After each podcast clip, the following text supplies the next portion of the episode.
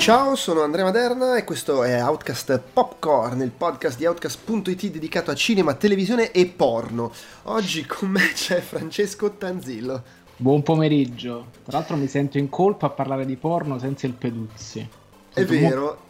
È vero, è vero. Peduzzi che avrebbe voluto esserci, ma c'ha sbattimento e quindi saluta il nostro, il nostro fedele pubblico. Perché? Anche perché questa è l'ultima puntata del, del, del nostro appuntamento cine-televisivo settimanale, eh, prima della pausa estiva, che eh, durerà, penso. Um, magari torniamo l'ultima settimana di agosto, se no settembre.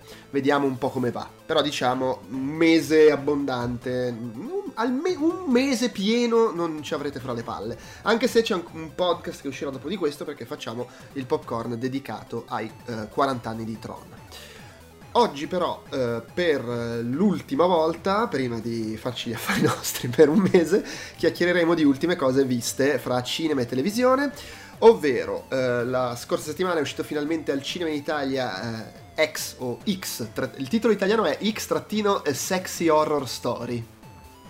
Okay. Questo qua secondo me è stata quelle scelte tipo di... di, di è molto A ventiquattro, perché se ti ricordi A ventiquattro invece Ghost Story, che era sempre questa roba un po' diciamo fighetto, impacchettato, sai... Queste cose uh-huh. che piace un po' al pubblico del S A I, per non, cioè, perché non può essere soltanto una roba ammiccante o soltanto una roba horror, deve essere sempre questa roba un po' infarcita a metà e metà. E effettivamente, se ci fai caso, poi guardando il notaggio del film, proprio al cinquanta per cento del film il film cambia completamente tono. Uh. E, e l'ho trovato divertente sto fatto. Sì, sì, ci può, ci può stare. Vabbè, comunque questo è l'unico film nuovo di cui parleremo. Poi tu, Francesco, volevi eh, fare un, insomma, riparlarci del Serpente dell'Essex che si è concluso. Sì.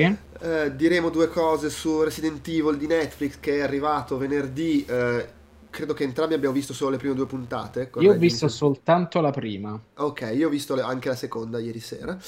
Eh, quindi comunque non potremo fare una chiacchierata super approfondita, però l'impressione che ci ha fatto. Eh, Miss Marvel, che si è concluso mercoledì scorso su Disney Plus. Dopodiché, a seconda di quanto siamo andati lunghi, perché insomma, eh, tu volevi fare un, due parole di spoiler su Thor Love and Thunder, vediamo se... Eh? E a, io, a me piacerebbe, eh, a parte spendere due parole su Station Eleven, che è uscito in Italia senza che me ne accorgessi e quindi non ne abbiamo parlato, però giusto per consigliarlo, e eh, giusto una segnina veloce... ma proprio di commenti al volo su cosa ci sembra interessante e eventualmente se qualcosa l'abbiamo già visto, se secondo noi è, è, è proprio effettivamente interessante, delle cose che escono quando saremo, usciranno quando saremo offline, diciamo. C'ho qua davanti l'elenco uscite, proprio una roba tipo rassegna veloce, non staremo a, a perderci più di tanto, anche perché le cose di cui riteniamo valga veramente la pena parlare magari le recuperiamo poi al, al rientro, se proprio. Ok. Eh, cominciamo appunto da, da questo X che eh, come dicevo eh, uscito la scorsa settimana è il nuovo film di Ty West, che è un regista che intanto ciao Retrobigini che è arrivato, è arrivato online. Okay. Eh, no, film di Ty West, regista che si è fatto molto notare ormai mh, di quando sono House of the Devil è del duemilanove, quindi comunque ha um, si parla di tredici, tredici anni fa, non era neanche il suo primo film, però diciamo è il film con cui è, è un po' usci- venuto fuori Ty West. Poi sì. The Game Keepers, che mi ricordo mi era piaciuto molto, aveva partecipato a quelle raccolte V H S, A B C of Death, poi aveva già to- l- un western che non ho visto, pare che non sia male, però insomma era un po' scomparso, anche se in realtà ha lavorato in televisione, perché per esempio ha diretto episodi di, di coso di un episodio di Tales from the Loop, se non sbaglio, uno di Scream, de qua e de là. E, attenzione, probabilmente quello di Scream l'ho visto perché Scream è la serie che ho vista tutta e bello. Quindi secondo me, cioè, non è nemmeno malissimo secondo me. Ah, può essere, può essere. E torna con questo X, finché tra l'altro in Italia esce col divieto minore di diciotto anni. Secondo me è un po' esagerato, mi viene da pensare, perché cioè, in termini di violenza non, non mi sembra poi pe- così peggio di finché escono i quattordici. non lo so, però mi viene da pensare che sia perché è un film in cui si parla di porno e lo si fa senza condannarlo. E quindi si parla di, di, di, con serenità di relazioni extraconiugali, di libertà di espressione sessuale eh, e quindi di, di scoperta della sessualità attraverso la pornografia. Queste sono tutte cose che all'Italia non piacciono, per capire. È, è difficile non, non pensare che sia quello il motivo, perché poi in realtà si parla di porno, ma anche da quel punto di vista non è che sia particolarmente esplicito, se vede una tetta o due, cose che si vedono in film. Si vedono giusto giusto penso, allora su tre attrici si vedono due paia di tette, esatto. Vabbè, ad ogni modo il film, eh, dicevo, Ty West è Ty West sostanzialmente che si misura con Non aprite quella porta, se vogliamo, anche se poi in realtà lo sviluppo del film è abbastanza diverso, però il tipo di atmosfera, eh, l'orrore nella provincia americana d'estate, fra i campi di grano, le cicale, il caldo, quella roba là, anche come epoca è ambientato è nel millenovecentosettantanove. Esatto. C'è e lo... Se qualcuno poi volesse fare proprio la punta al cazzo, potremmo dire che è letteralmente una di quelle situazioni dove Uh, cioè, cioè a invadere non è tanto la, diciamo, il mostro che invade la tranquillità della vita quotidiana, ma sono i protagonisti che vanno a rompere il cazzo al mostro, se vogliamo sì, dire così. Sì, sì. Senza che però essere sì. Cioè alla fine sì, non sono onesti nel dire quello che fanno, però non è che sono le solite merde insopportabili che speri che muoia, cioè, esatto. È gente normale. Per esempio, una, dobbiamo, dire, dobbiamo iniziare a spezzare una lancia verso il film. Io sono, cioè, a me mi è dispiaciuto la morte di tutti i personaggi, perché bene o male mi sembrano tutti quanti dei buoni diavoli, sì. Tranne il regista, che era effettivamente il classico tipo da Dams, che la, si riempie... l'arraffone.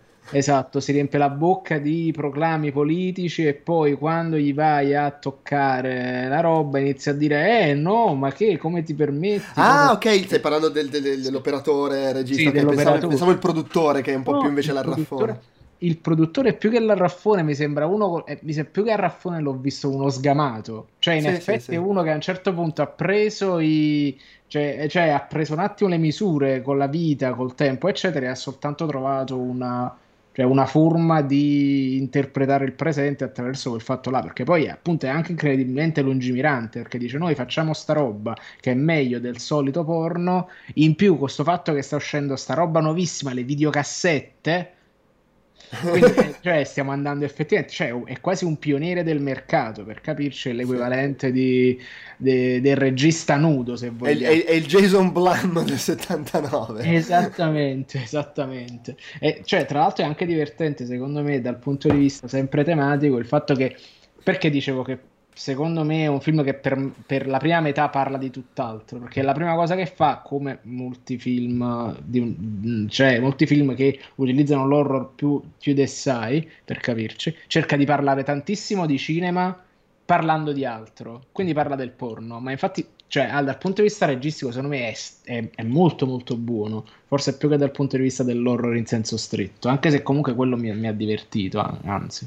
No, guarda, a me è piaciuto veramente tanto, nel senso, per, giusto per dare un minimo di contesto, perché ci abbiamo girato attorno ma non abbiamo dato, detto nello specifico, cioè la storia, vabbè, la storia nel senso, è un horror, è uno slasher, anche se poi di nuovo, ripeto, non è uno slasher come uno, cioè visto l'ambientazione provincia americana, un po' Non aprite quella porta anche come estetica, però poi in realtà non è strettamente quella cosa lì, però diciamo c'è sto gruppo, sta troupe che deve girare un film porno, eh, hanno, hanno preso in, in affitto la, diciamo, la, la casa, la seconda, vanno in campagna dove c'è una coppia di anziani che hanno la loro casa di campagna con i campi coltivati eccetera, hanno una seconda casa un po' lontana e la danno in affitto, loro l'hanno presa in affitto per girare un porno, non l'hanno detto che devono girare un porno, eh, quindi lo fanno più o meno di nascosto e, e vabbè, quello che succede poi è che i due vecchi sono un po' inquietanti e ovviamente essendo un horror la metà si, si scopre che sono effettivamente molto inquietanti, mettiamola così, e, e quindi ovviamente poi iniziano a crepare gente in modi turpi. Um, a me è piaciuto molto perché secondo me è una bella atmosfera, fa questa cosa che abbiamo detto di avere dei personaggi che comunque sono scritti bene, non sono i soliti ins- rincoglioniti insopportabili che proprio un ah, film vuole farti vedere. Anche la bionda non è un imbecille, perché tu no, la prima no, volta che la vedi la vedi diciamo con quella cosa da Marilyn, con la cosa da, vi- da diva un po' ninfomane, un po' così eccetera, però in realtà Cioè è, è una che non è banale, perché la prima cosa che fa per caratterizzartela bene dice: oh, prova a cambiare l'inquadratura, che secondo me viene una cosa figa, che è una cosa che non ti aspetti. No, infatti no. E quindi comunque è, è anche, se vogliamo, coinvolgente da quel punto di vista in come si sviluppano i rapporti fra i personaggi, il, il, il, il regista che menzionavi tu prima, che a un certo punto si piglia male sul lato porno della faccenda perché vuole fare il grande autore, insomma cose magari anche banali però trattate bene. E secondo me ha un bel ritmo, eh, gioca tutta la prima parte sull'accumulo di tensione, sul vabbè ma che sta succedendo, questi, questi qua sono, da, sono solo dei vecchi un po' strani oppure succederà qualcosa, e poi la butta per aria con morti, situazioni un po' creepy, inquietanti, eh, però anche lì secondo me procedendo molto bene fino alla fine, con una, una messa in scena splendida, perché a livello proprio di composizione, a livello visivo è bellissimo. Molto ventiquattro, cioè proprio la ventiquattro standard stiamo eh, vabbè, ma comunque in generale Ty West è uno che ha un sì, bel manico dal punto sì. di vista, ed è anche secondo me migliorato costantemente di film in film. Eh, violento al punto giusto, non è tra l'altro il film che ci sarà forse un, un momento abbastanza netto di jump scare, di ti faccio bu, per il resto è più accumulo di tensione e di ti, ti faccio capire cosa sta per succedere e ti faccio paura facendotela attendere questa cosa, ma non, non è tanto poi il momento dello spavento improvviso, quindi anche da quel punto di vista lo apprezzo, lo apprezzo per i personaggi. È comunque uno di quei film che parlano di provincia americana mettendo di sfondo eh, comunque un, un, parlare di, di, di, di, di, di puritanesimo, di, di, dello schifo della provincia americana, anche se poi non è in primo piano come magari in altri film, è lì, sta lì, le, con anche il twist alla fine in cui capisci che lei va senza stare a dire, però... Ah, là il twist vero è che praticamente quando parla di... cioè, cioè stiamo per dare il contesto, ci sta questa martellante, uh, cioè in te, appare questa televisione, cioè sui canali che appaiono in televisione c'è questa man- martellante omelia di questo telepredicatore, sì, che praticamente parla costantemente delle minacce alla società americana che sono dati da questi depravati, pervertiti e rapitori, e, e se, se possiamo fare uno spoiler sul film... No dai, non spoilerarla questa cosa. Ok, non la spoiler. Però perché... quella cosa non è solo lì per fare non contesto, per essere carina e per darti... Eh, ma c'è un, c'è un collegamento con la trama. Eh, ma io ti dirò di più. È perché eh, a un certo punto... Te, te, lo, te lo scrivo in chat. Vabbè, me lo dici dopo. E no, anche perché insomma è un film che magari non è super distribuito e che non è facile che la gente non abbia. Sì, è vero. Cioè, e... io l'ho, l'ho, l'ho recuperato serenamente. Sì, comunque sì. Eh, cioè, quella è la, è la cosa veramente figa. Eh, no, eh, però secondo me in un certo senso si può dire, le, le, si ricollega, credo, al divieto di meno di diciotto anni, per, proprio per il fatto che questi qua che sono lì a fare il film porno non vengono minimamente dipinti. È gente che fa un lavoro. Esatto. Eh, e non è minimamente dipinta come gli sporcaccioni. E anzi, oh, è... l'America di provincia, le, le, le, le, le, magari le, l'anziano bacchettone, sono più loro i perversi, quelli che vogliono portare avanti la morale di una volta, esatto, che questi che fanno il film porno, che stanno a fare semplicemente una roba serena. Cioè, secondo me a un certo punto, e per certi versi mi ha ricordato, anche se è un riferimento un po' derivativo di rimbalzo, Psycho, che a parte che il massacro inizia esattamente dopo la scena della doccia, per capirci, che è, è comunque mi ha, mi ha ricordato quello, perché a parte cambia la fotografia, inizia a essere molto più cupo perché inizia la notte, per capirci, e poi cioè eh, immaginiamo come se la vecchia di Psycho invece di essere Anthony Perkins eh, cioè, cioè capito, ci ho rivisto anche quel fatto là, o anche per il fatto della scelta di utilizzare Eh, non riesco a non fare spoiler, comunque è troppo difficile tutto per uh, cosa, però è, è importante non fare spoiler, perché comunque c'è effettivamente c'è dei colpi di scena che sono molto interessanti, e i, questi colpi di scena secondo me eh, parlano della struttura del film in quanto tale e di quello che vuole dire il film, secondo me, e questo l'ho trovato, e questo me l'ha fatto apprezzare molto di più, perché non è che ci sta qualche elemento a caso per sbaglio, ma è tutto quanto perfettamente sistemato, e anche come si sono, anche come a livello di caratterizzazione dei personaggi mi è piaciuto tantissimo, tipo la stessa microfonista per esempio, che dovrebbe essere una, sì, in realtà non tanto per quello che dice al fidanzato, ma per come si rivela sul finale, per capirci. E sì. Poi anche là il fattone, il fattone comunque no, è uno che sì, fa il pornoattore perché è un bell'uomo, ma soprattutto ha un passato da sminatore con due turni in Vietnam, quindi cioè, che è una cosa che comunque non era scontata. E poi comunque c'ha comunque una sorta di fedeltà al, al corpo, cioè è veramente... Allora, se vogliamo fare un esempio banale come caratterizzazione dei personaggi che ti svia su quello che stai guardando, ma ha ricordato un po' quella Casa nel Bosco. Sulla gestione dei, dei colpi di scena mi ha ricordato Psy. Però non ha quel taglio parodistico, dissacrante, no, no. Cioè questo comunque il taglio è serioso, cioè, ovviamente c'è il momento di, di, di, di momento un po' comico, però il taglio è serioso e, e sono contestuali i momenti comici, esatto. Non è mai il film che ride di se stesso, ma il, magari succede una cosa buffa a un personaggio, esatto, ed, è, esatto. ed è super... La, la, prende sul serio, diciamo, gli eventi. Tra l'altro la microfonista è Jenna Ortega, che era anche nell'ultimo Scream, mm-hmm. e la protagonista è, è Mia Goth, Mia Goth eh, che insomma eh, abbiamo visto in diversi film eh, negli ultimi anni. C'è anche Brittany Snow, che è la, l'attrice porno bionda, che forse le cose per cui più famosa sono i Pitch Perfect, però insomma l'ho vista sempre in un sacco di robe. Tra l'altro ha un ruolo bellissimo in tre puntate di Crazy Ex-Girlfriend, è la... la la tipa su Instagram che, che tanto sono bellissima, guardami. E, mh, insomma anche, anche un bel cast, per cui no, proprio mi è piaciuto. E curiosità, eh, siccome per situazioni di Covid si prestava la produzione eccetera, Ty West insieme a Mia Goth si è messo lì e ha detto ma abbiamo i tempi, abbiamo i mezzi, vogliamo fare un'altra roba, e, e hanno scritto il prequel e l'hanno girato praticamente assieme, e, e siccome Mia Goth fa sia la protagonista sia la, la vecchia, cioè eh. è truccata che fa la vecchia, e il prequel è la vecchia da giovane fatta da Mia Goth. Ah, pazzissimo. Pazzissimo, voglio vederlo adesso, letteralmente. eh, allora, un po' sai perché? Perché non mi... Si... Allora, il problema di queste produzioni è che poi dici no, hai fatto un prequel per così, ma in realtà per come è costruito bene, per come tutto è ben strutturato, ma effettivamente mi ha messo curiosità. E poi perché... Cioè... per capire un attimo, perché cioè, la, nat- la natura dei vecchi è effettivamente una parte integrante del, tra virgolette, mistero della pellicola, cioè del mistero del film, e quindi secondo me è, è interessante vederlo anche. È che credo sia ambientato, sì, è ambientato nel millenovecentodiciotto, quindi quando il marito era in guerra, chissà che cazzo combinava lei a casa. Eh.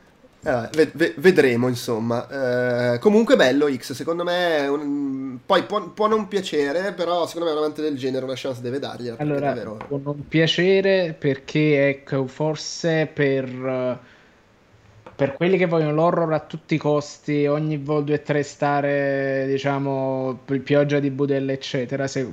è, è forse un po' troppo pettinato per quel gusto là, però a noi non è Scream. Non è Scream che è ritmo pam pam pam pam pam, questo diventa, se vuoi, molto più Scream nella parte finale, esatto. Però ha un ritmo più stile il primo Halloween, che passa quaranta minuti, esatto, a preparare, esatto. E l'ho trovato secondo me anche come, come calibrazione del gore molto simile al primo Halloween. Sì, sì, ci può stare, però vabbè, comunque merita assolutamente un, una sì. chance, perché è davvero anche più di una, secondo me, perché sì, sì. detto A, a, absolutely. Va buono, dai. Allora passiamo alla tivù. Tu volevi tornare su Il Serpente dell'Essex perché sì. si, si è concluso, eh, ne avevi già parlato quando era appena iniziato. Sì, serie, sì. serie di Apple tivù. Serie di Apple Plus. tivù, quindi fantaproduzione in costume, girata in mezzo alla brughiera, Tom Hiddleston, eccetera, eccetera.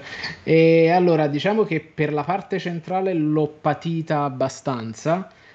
Poi però a un certo punto secondo me ha un paio di colpi di scena sul, cioè colpi di scena, situazioni che capitano nelle, nella parte centrale che comunque gli tengono un poco il ritmo su, perché comunque c'è della gente che sparisce misteriosamente e non si capisce perché in effetti. E la cosa veramente deprimente è che il film non ti dà mai delle spiegazioni su questo fatto, e quindi questa cosa così, mentre invece tutta la trama prende una, una piega un po' cime tempestose, con in, intrecci e incroci romantici della protagonista con la cameriera, il medico e il pastore, quindi non tutti e tre contemporaneamente, ma tutti e tre a fasi alterne, che rappresentano, se vogliamo, diversi aspetti di una, di una sfera emotiva, tra virgolette, complessa, se vogliamo, che, e sono tutti quanti, tra virgolette, gestiti secondo me in maniera abbastanza elegante, perché tipo c'è questo rapporto strano, strano questo rapporto con la cameriera, che è come se fosse un, un rapporto saffico mai esplicitato, che però diventa letteralmente quasi una convivenza con un figlio, per capirci. C'è invece la sicurezza economica e la, lo stimolo intellettuale dato dal medico diventa tipo la peggio cosa tossica, perché il medico è comunque una rivista e, e soprattutto in alcuni momenti riesce a essere molto meschino, se vogliamo. Quindi praticamente, per quanto può essere bravo, per quanto può essere capace, rivela una, fragili- una fragilità emotiva bella grossa, tipo nessuno può dirmi di no, questi fatti così. E dall'altra parte quello che dovrebbe essere quello più stabile invece, che il, il pastore interpretato da Tom Hiddleston, si rivela essere quello che a, a un certo punto accetta una sfera, tra virgolette, emotiva molto più, tra virgolette, moderna rispetto a quanto il suo ruolo gli impone. Quindi diciamo che nel momento in cui si aspetta tipo il thrill, ci si aspetta il thrillerone, questa roba purtroppo, queste attese vengono disattese, perché tu devi essere sempre col dubbio: il serpente c'è, non c'è, sta gente è morta, come è morta, non si sa. Però da romanzo, cioè da, se siete interessati a un romanzo vittoriano a tinte romantiche praticamente, giustamente romanzo romantico, è, è, è proprio quella roba lì. Forse non la cosa migliore che abbiamo visto su Apple ti vu quest'anno, però comunque un, un intrattenimento nemmeno banale, secondo me. Poi sempre qua è stato recitato molto bene, girato molto bene, che comunque qualcosa da dire ce l'ha. Non mi ha fatto impazzire, perché mi aspettavo il thrillerone, però, però vabbè, ci sta. Ok, ok, ok. Uh, non credo che la guarderò data come me ne hai parlato, nonostante il cast attiri e tutto, però eh, c'è troppa roba, ragazzi, è c'è vero, troppa roba c'è troppa roba e soprattutto devo dedicare il mio tempo alle cazzate tipo Resident Evil su Netflix. Ah, c'è, c'è una roba che da, ah, tanto saluto in chat anche, oh. Sono arrivati Vito Juvara e Infrid, immancabile, non poteva mancare Infrid all'ultimo appuntamento. Giusto. Settimanale. Giusto. Eh, Resident Evil, serie tv eh, di Netflix, che è arrivata venerdì con tutta la prima stagione, sono dieci puntate mi pare, e f- format abbastanza tradizionale, la prima puntata dura un'ora, poi durano un pizzico meno, tipo la seconda dura cinquanta minuti scarsi, eh, cosa che secondo me aiuta perché asciuga un po', eh, e che arriva insomma già in partenza, già dagli annunci del cast, dai trailer arrivava otto puntate comunque. Come? otto puntate. otto puntate, ok, buono, sì, ci sta. Già dalla, dal, dal pre eh, arrivava presentandosi come la serie che fa incazzare i fan, perché eh, cioè non c'era il minimo dubbio che sarebbe stata una serie che si faceva gli affari suoi, che partiva dallo spunto Resident Evil per raccontare la sua storia eh, e usare i personaggi come voleva. Tra l'altro personaggi che, perlomeno nelle prime due puntate, c'è Albert Wesker, che comunque è un personaggio che ha, diciamo... Uh, di sottofondo si vede che c'ha le basi per diventare la merda che è nei giochi, però comunque cu- qui ancora lo vediamo con una persona che fa cose discutibili, che ogni tanto gli saltano i cinque minuti e tratta la gente di merda, scena bellissima quella dal- dalla Preside, eh, che però è uno che comunque eh, prova ad avere un rapporto decente con le due figlie, credo adottive, e... eh, no, lo dice proprio nella prima puntata, che sono due figlie ottenute da due madri ah, separate diverse, quindi hai sono ragione, letteralmente sì, gemelle, ma eh, secondo me è anche tra l'altro uno dei topos del film, perché sono due caratteri completamente diversi. Peraltro che... questo è quello che dicono loro, non darei per scontato che fosse la verità, eh, però insomma comunque c'è, c'è, c'è questa cosa qua,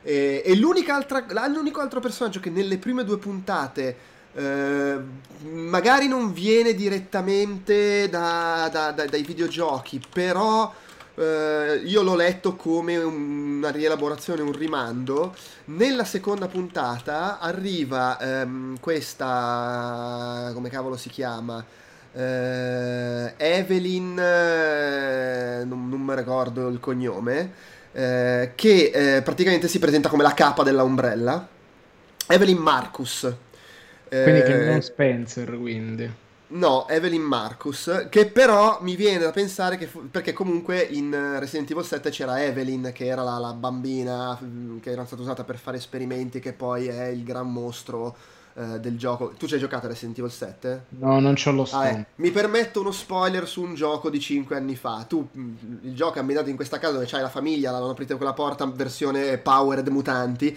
e uno dei membri della famiglia è la nonna inquietante sulla sedia a rotelle, che poi alla fine si scopre che non è comatosa come sembra, è lei che manovra tutto, ed era la bambina alla F I A R modificata geneticamente che poi è diventata sta nonna e che nel finale del gioco diventa praticamente Godzilla e la, e la, e la, e la combatti. E quindi a un eh, certo punto c'è stato il momento svacco a Resident Evil sette e tutto quanto Outlast. No, beh, è un Resident Evil, cioè i Resident Evil partono d'atmosfera, da metà in poi arrivano i mostri grossi, ora della fine stai tirando i razzi ai, ai, ai kaiju, cioè sono tutti così Resident Evil, non è che se non okay.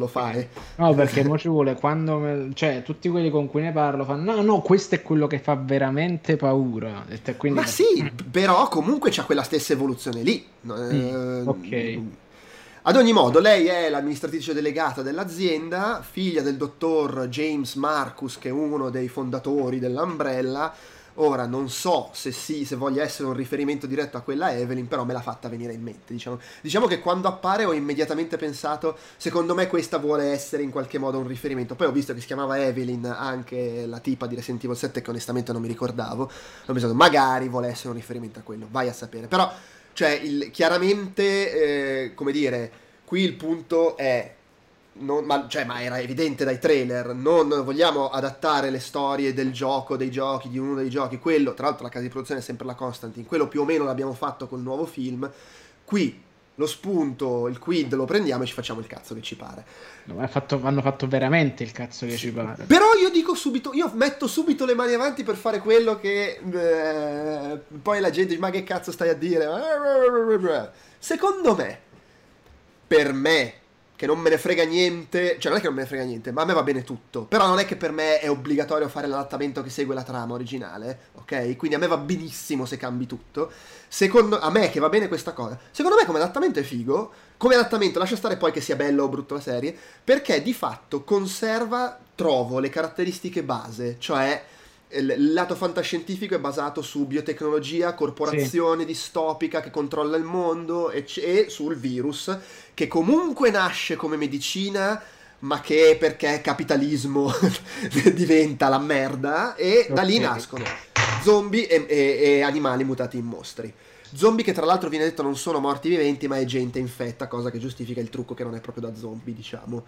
E, e per dire, nella prima puntata c'è il lombricone gigante che secondo me è bellissimo ed è super Resident Evil. Allora, il lombricone gigante è la cosa che mi è piaciuta di più tutto l'episodio, cioè no, forse la prima cosa è la sfuriata dalla preside, la seconda è il lombricone gigante, poi sì. però allora io ci ho avuto allora io c'ho più che altro un problema legato proprio al concetto di questa roba, nel senso, tu vuoi fare sta roba, ok, chiamala in, puoi chiamarla in qualsiasi altro modo, però la stai chiamando Resident Evil per generare questo, tra virgolette, questo buzz, anche se non è negativo, per capirci, perché tutti quanti si lamentarono del fatto che non sembra Resident Evil perché si aspettano troppo un'altra roba, e per certi versi da una parte gli riesco anche a dare ragione, perché tra, la cosa peggiore di questo fatto però è che tu mi stai dandogli questo nome, gli stai dando troppo un peso per gente che pensa troppo al cosa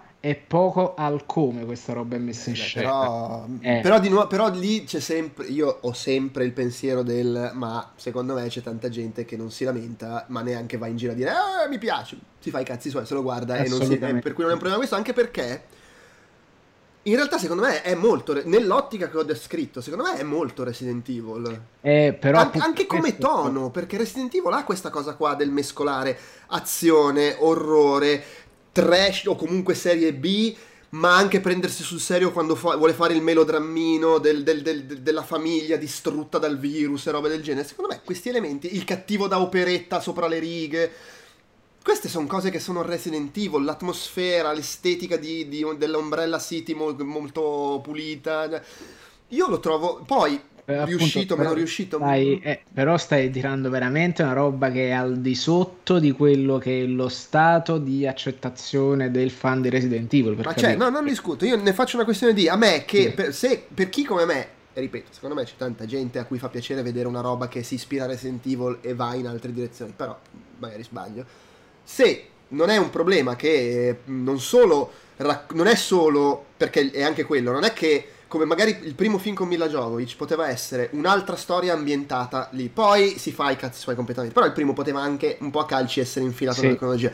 Questo non è quello, questa non è un'altra storia ambientata in quel mondo, questa è una storia che prende elementi di quel mondo e ci fa quello che vuole. Esatto. Perché non, non, non puoi infilare queste cose nella cronologia dei giochi in nessun modo, perché in comunque Wesker lo sappiamo che ha un ruolo nei giochi, nella serie completamente diverso, cioè, poi magari me... lo vedremo ah. diventare quella cosa lì, però ma... comunque non c'aveva i figli, le figlie, cioè... Allora io sai cosa ho pensato? Ho pensato, ok, fan, faranno una specie di dramma familiare con gli zombie e a questo punto potrebbero farlo sulla, cioè sarebbe sta, se volevano fare la roba più Resident Evil possibile, a questo punto innalzavano, cioè immolavano per il pubblico questa famiglia Spencer di cui fa parte della lore di Resident Evil e se ne è sempre sentito parlare tantissimo, mm, però forse eh. Wesker è stato un nome che si sono giocati, tra virgolette, non dico male, però comunque che hanno preso un nome a fare una roba che non dovrebbe essere quella che fa, mentre c'hai un nome che puoi utilizzare che fa esattamente quella roba là. Sai cos'è lì? Anche c'è sempre questa tendenza eh, a voler fare... cioè è proprio tipica di questi anni. A me francamente non dispiace perché genera personaggi un po' più interessanti, però capisco che a uno magari manchi il cattivo cattivo. Invece c'è molta tendenza a prendere il personaggio che nell'opera di riferimento è la macchietta, perché parliamoci chiaro, Wesker era una cazzo di macchietta, tu, tu un po' cioè, tutti i personaggi Resident Evil sono le cazzo di macchiette, e invece qui te lo fanno come un personaggio umano con dei lati oscuri e che, a parte che magari schiatta, non lo sappiamo, e che però può tranquillamente evolversi nel, nel pezzo di merda, perché comunque ce l'ha un po' sotto quella cosa, eh, e anche le figlie gli vuole bene, ma si vede subito che ce l'ha anche perché gli servono, eh, esatto. Quindi insomma a me, a me questo aspetto non dispiace. Poi in sé, e ripeto, ho visto solo le prime due puntate, io lo trovo gradevole, trovo che, allora, di base io sono sempre molto recettivo nei confronti del teen drama, questo non significa che qualsiasi teen drama mi vada bene, però mi piace come genere, e non mi dispiace la storia delle due sorelle, che se, di cui una, mi direi abbastanza palesemente, è condannata a fare una brutta fine, eh, anche se... Eh, non mi ricordo, già alla fine della prima puntata in realtà viene, viene abbastanza già detto alla fine della puntata, l'idea mi sembra essere che lei diventerà una di quelle evoluzioni alla Wesker, poi, cioè che c'ha dentro esatto. il virus ma rimane cosciente e, esatto. e stronza, diventa tipo la tipa superpotente tipo. E sembra essere un po' quella la direzione. Magari, così effetti, come se vogliamo poi fare la vera, la vera punta al cazzo sarebbe tipo nel, nel cioè del resto Wesker ce ne è presentato come il tipo biondo con i capelli così, potrebbe tranquillamente essere che il tipo biondo stronzo che conosciamo nei videogiochi è la figlia. Po, po. Sì sì, può essere che sia quello, o magari rimangono in... cioè non lo so, vedremo. E, e tra l'altro ci sono... È, è, da quel punto di vista è carino perché ti butta lì tipo anche lei che fa tutta quella conversazione per dire io studio sti zombie perché, a parte che ce ne sono troppi, cioè ce ne stanno a miliardi, insomma dobbiamo capire come conviverci, ma poi perché potrebbero mutare, che sembra un po' un accenno al fatto che magari più avanti li vedremo diventare i Ganados, che gli si apre la faccia eccetera, come poi era successo anche nei film tra l'altro. Sì.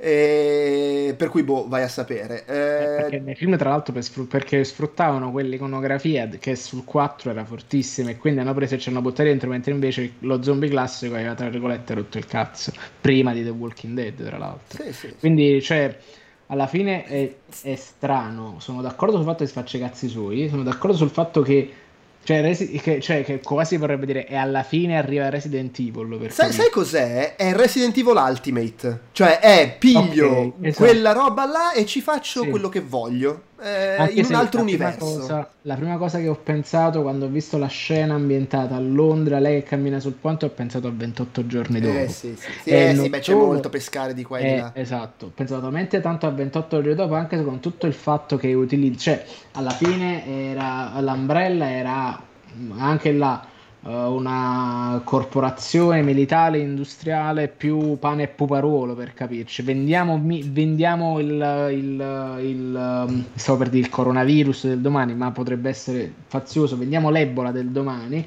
mentre qua invece vi vendiamo gli psicofarmaci. Sì. Beh, effettivamente... Però c'era un po' l'elemento, nasce come sperimentazione in campo medico, azienda farmaceutica, è che questa cosa secondo me è diventata, chiaramente nel primo gioco era tutto buttato lì, c'erano i documenti comunque che spiegavano un po' queste cose, però è diventata molto più in primo piano nei giochi successivi il dare più corpo alla mitologia e alle cose. Tanto per cambiare, questa eh, dipendenza, certo. Nel primo gioco ci avevamo passato tutto il tempo a cercare di capire come farlo, non funziona l'F P S, porca puttana.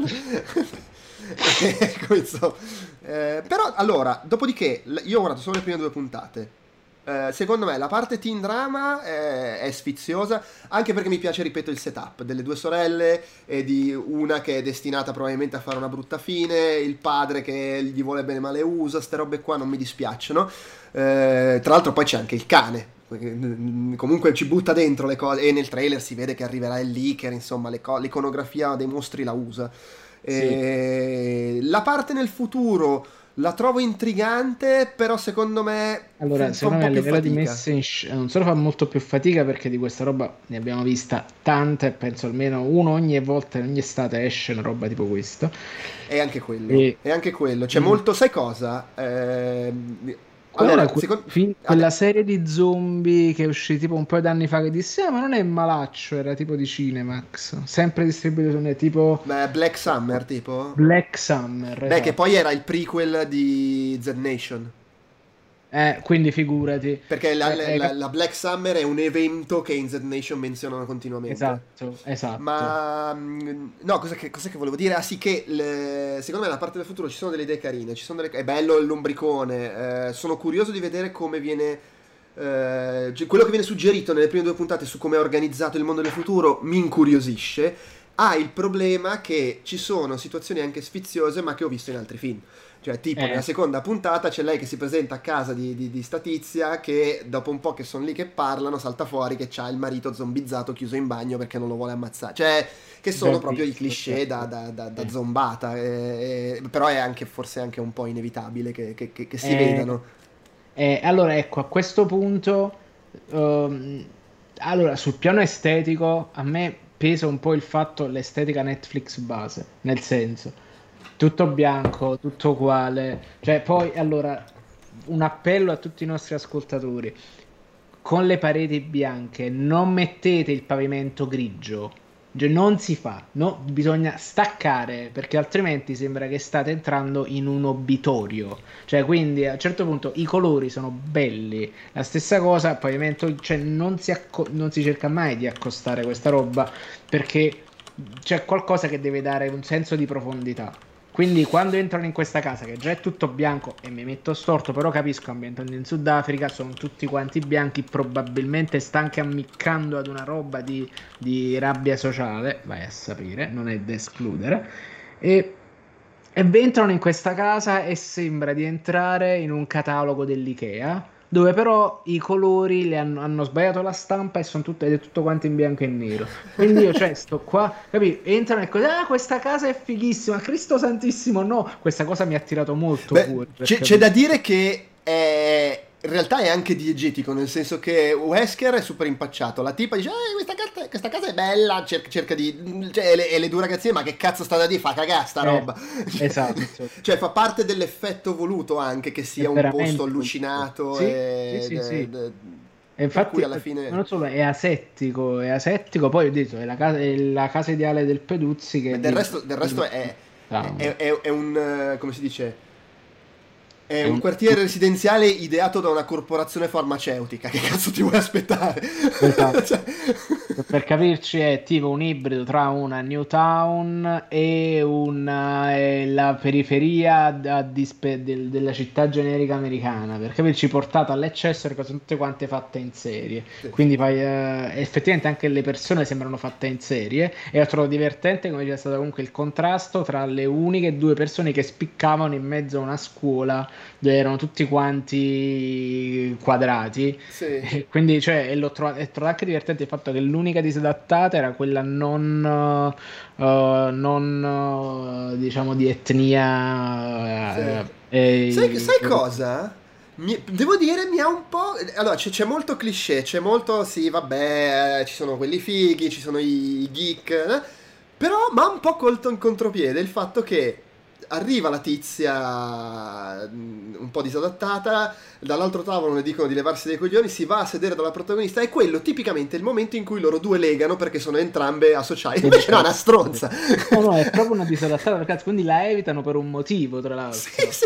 Beh, guarda che, nel senso, da come si presentava quella scena, secondo me, di solito va in una direzione diversa. Quella cosa non mi è dispiaciuta. Quella, quella, no, quella è stata un'altra cosa divertente. Il problema per me più che altro è che veramente...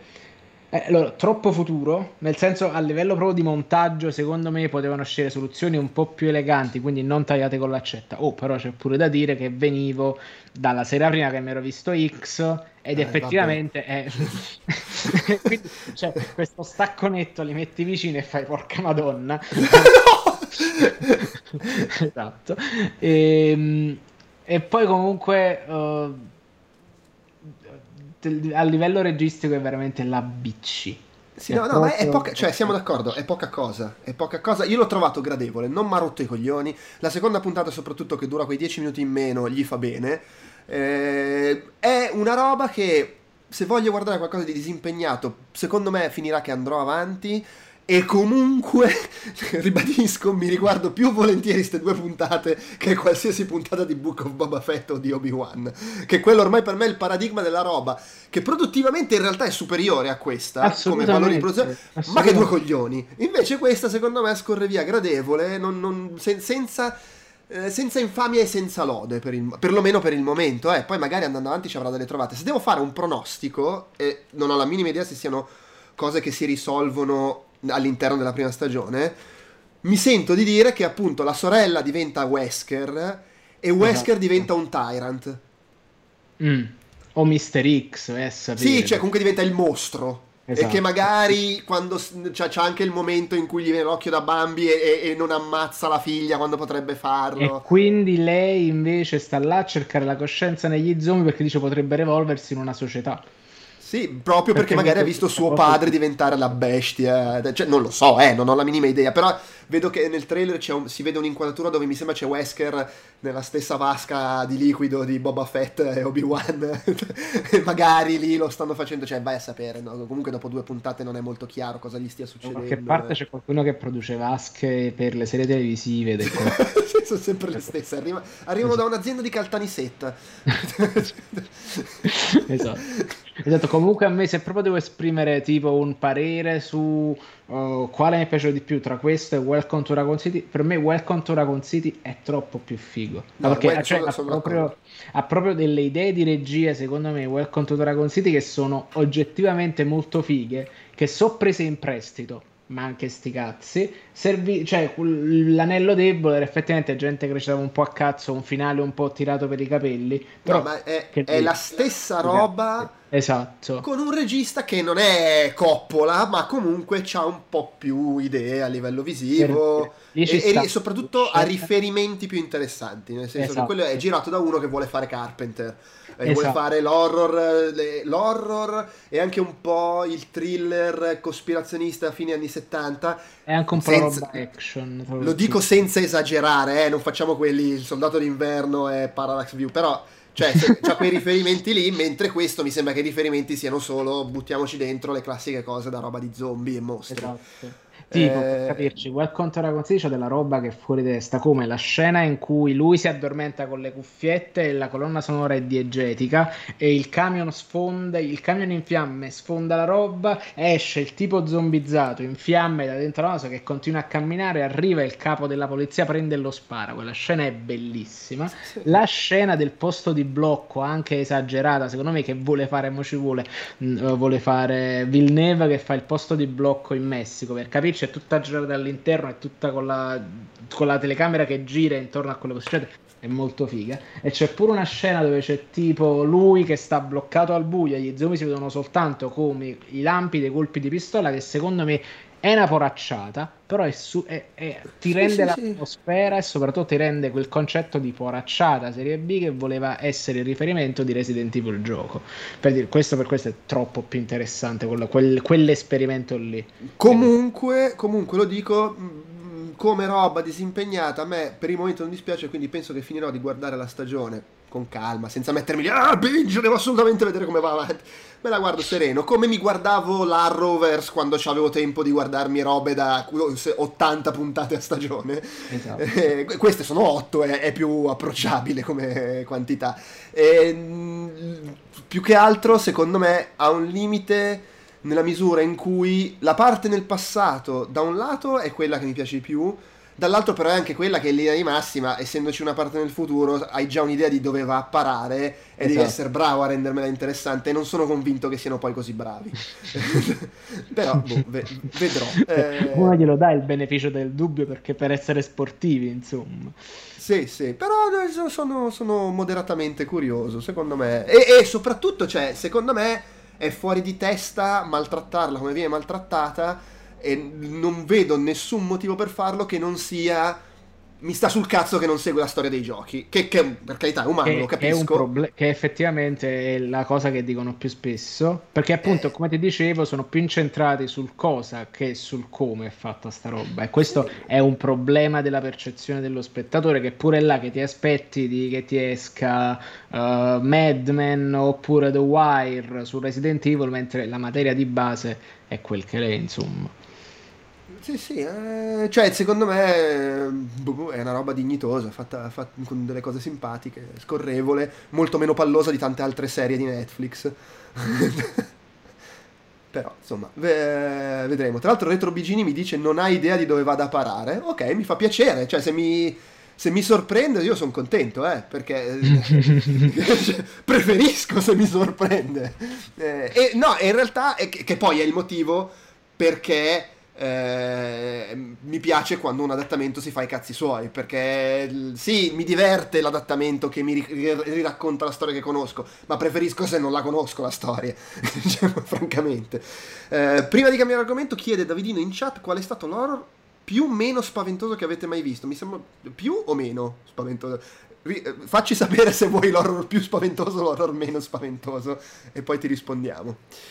Andiamo avanti intanto, restando in tema geek con Miss Marvel, che eh, si è concluso la scorsa settimana, eh, dopo che ne avevamo parlato con discreto entusiasmo dopo due puntate. Sì. Io l'ho visto, eh, cosa vuol dire più o me- meno? Ok, l'horror meno spaventoso che, che abbiamo mai visto. Ma non saprei, è eh, una domanda un po'... Perché quel bambino non te lo ricordi.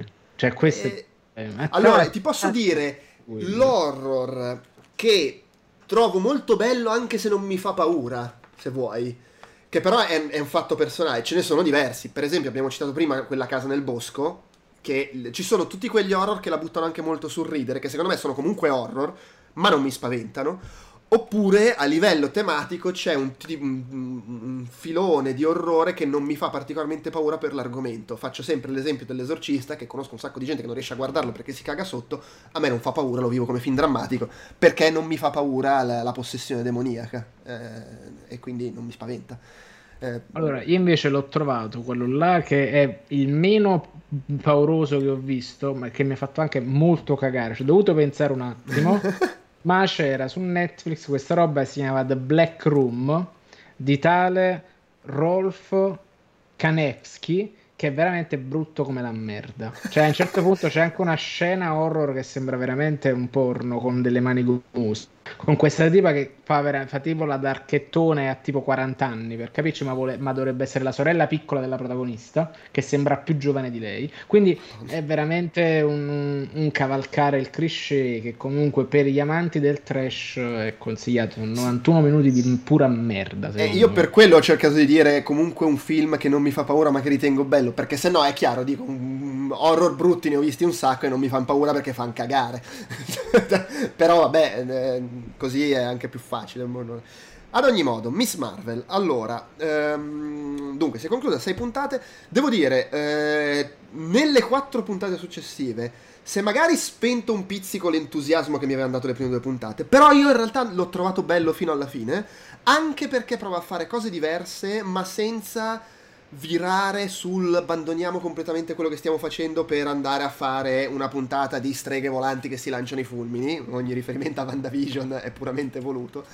Eh, secondo me è comunque coerente e mh, non saprei come dirlo in Italia, committed to the beat, cioè l- vogliamo fare questa allora, cosa, abbiamo detto che facciamo questa cosa, la facciamo.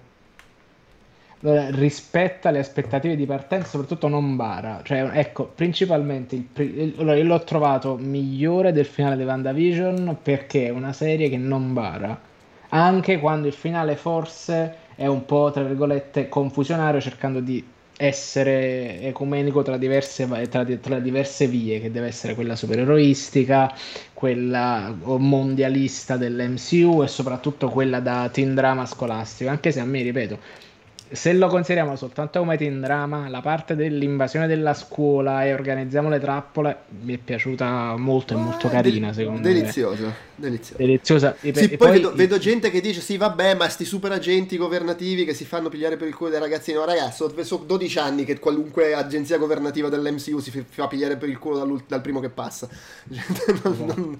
E poi no, pure voi, no, cioè rendiamoci conto, è gente che entra là dentro dicendo armi non letali sono ragazzini, non è che tu prendi e inizi a sparare a cazzo le sì. fucilate attraverso i muri e o comunque, butti e comunque è, è gente che entra lì dentro e usa delle armi che sono in grado di fermare i gin, lì, i superumani contro dei ragazzini normali, che non mi sembra una cosa molto carina da farsi. Tra l'altro fa la sua comparsa di nuovo dopo averlo visto in... Uh, Uh, l'incredibile Hulk, il cannone sonico, quello là sulla Jeep, sì. Quella specie di cassa che ti spara il subwoofer addosso, quella l'abbiamo vista esattamente nella scena in cui l'incredibile Hulk va all'università e lo bloccano, ah, okay, dicono no, sì. tu non hai abbastanza raccomandazioni, torna, torna l'anno prossimo.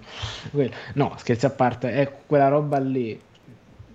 Cioè, e poi comunque li prendono tutti, voglio dire. Non è che dici, ah, finiscono infinocchiati i venti agenti del damage control.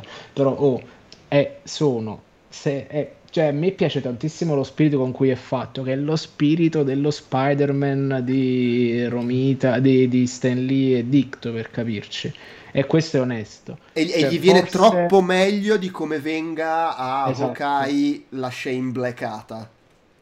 Esatto. Che per fare Shane Black devi essere per tutto far uscire delle tette a caso ed essere molto più sboccato e, e quindi diciamo è una roba che è contestualmente familiare come deve essere il, la serie di Natale dell'M C U non puoi fare, però ecco forse l'unica cosa che mi è piaciuta tra virgolette di meno è la, cioè, o che ho trovata più tra virgolette forzata è la puntata spiegone col viaggio nel tempo di, che, diciamo l'ho trovata un po' incastrata a sai cosa? Secondo me ha il problema che a volte hanno queste puntate, quelle dove mettiamo un attimo in pausa il racconto perché vogliamo far raccontare questa cosa specifica staccandoci un po', cioè, poi non è vero che è in pausa perché comunque c'è un'evoluzione dei personaggi, di quello che sta accadendo, che a volte è un problema se la sta guardando una puntata a settimana, cioè queste puntate qua se le guardi una settimana o è bellissima oppure ti caghi il cazzo perché dici vabbè ho aspettato una settimana, ma devo aspettare un'altra settimana e invece avrei voluto vedere...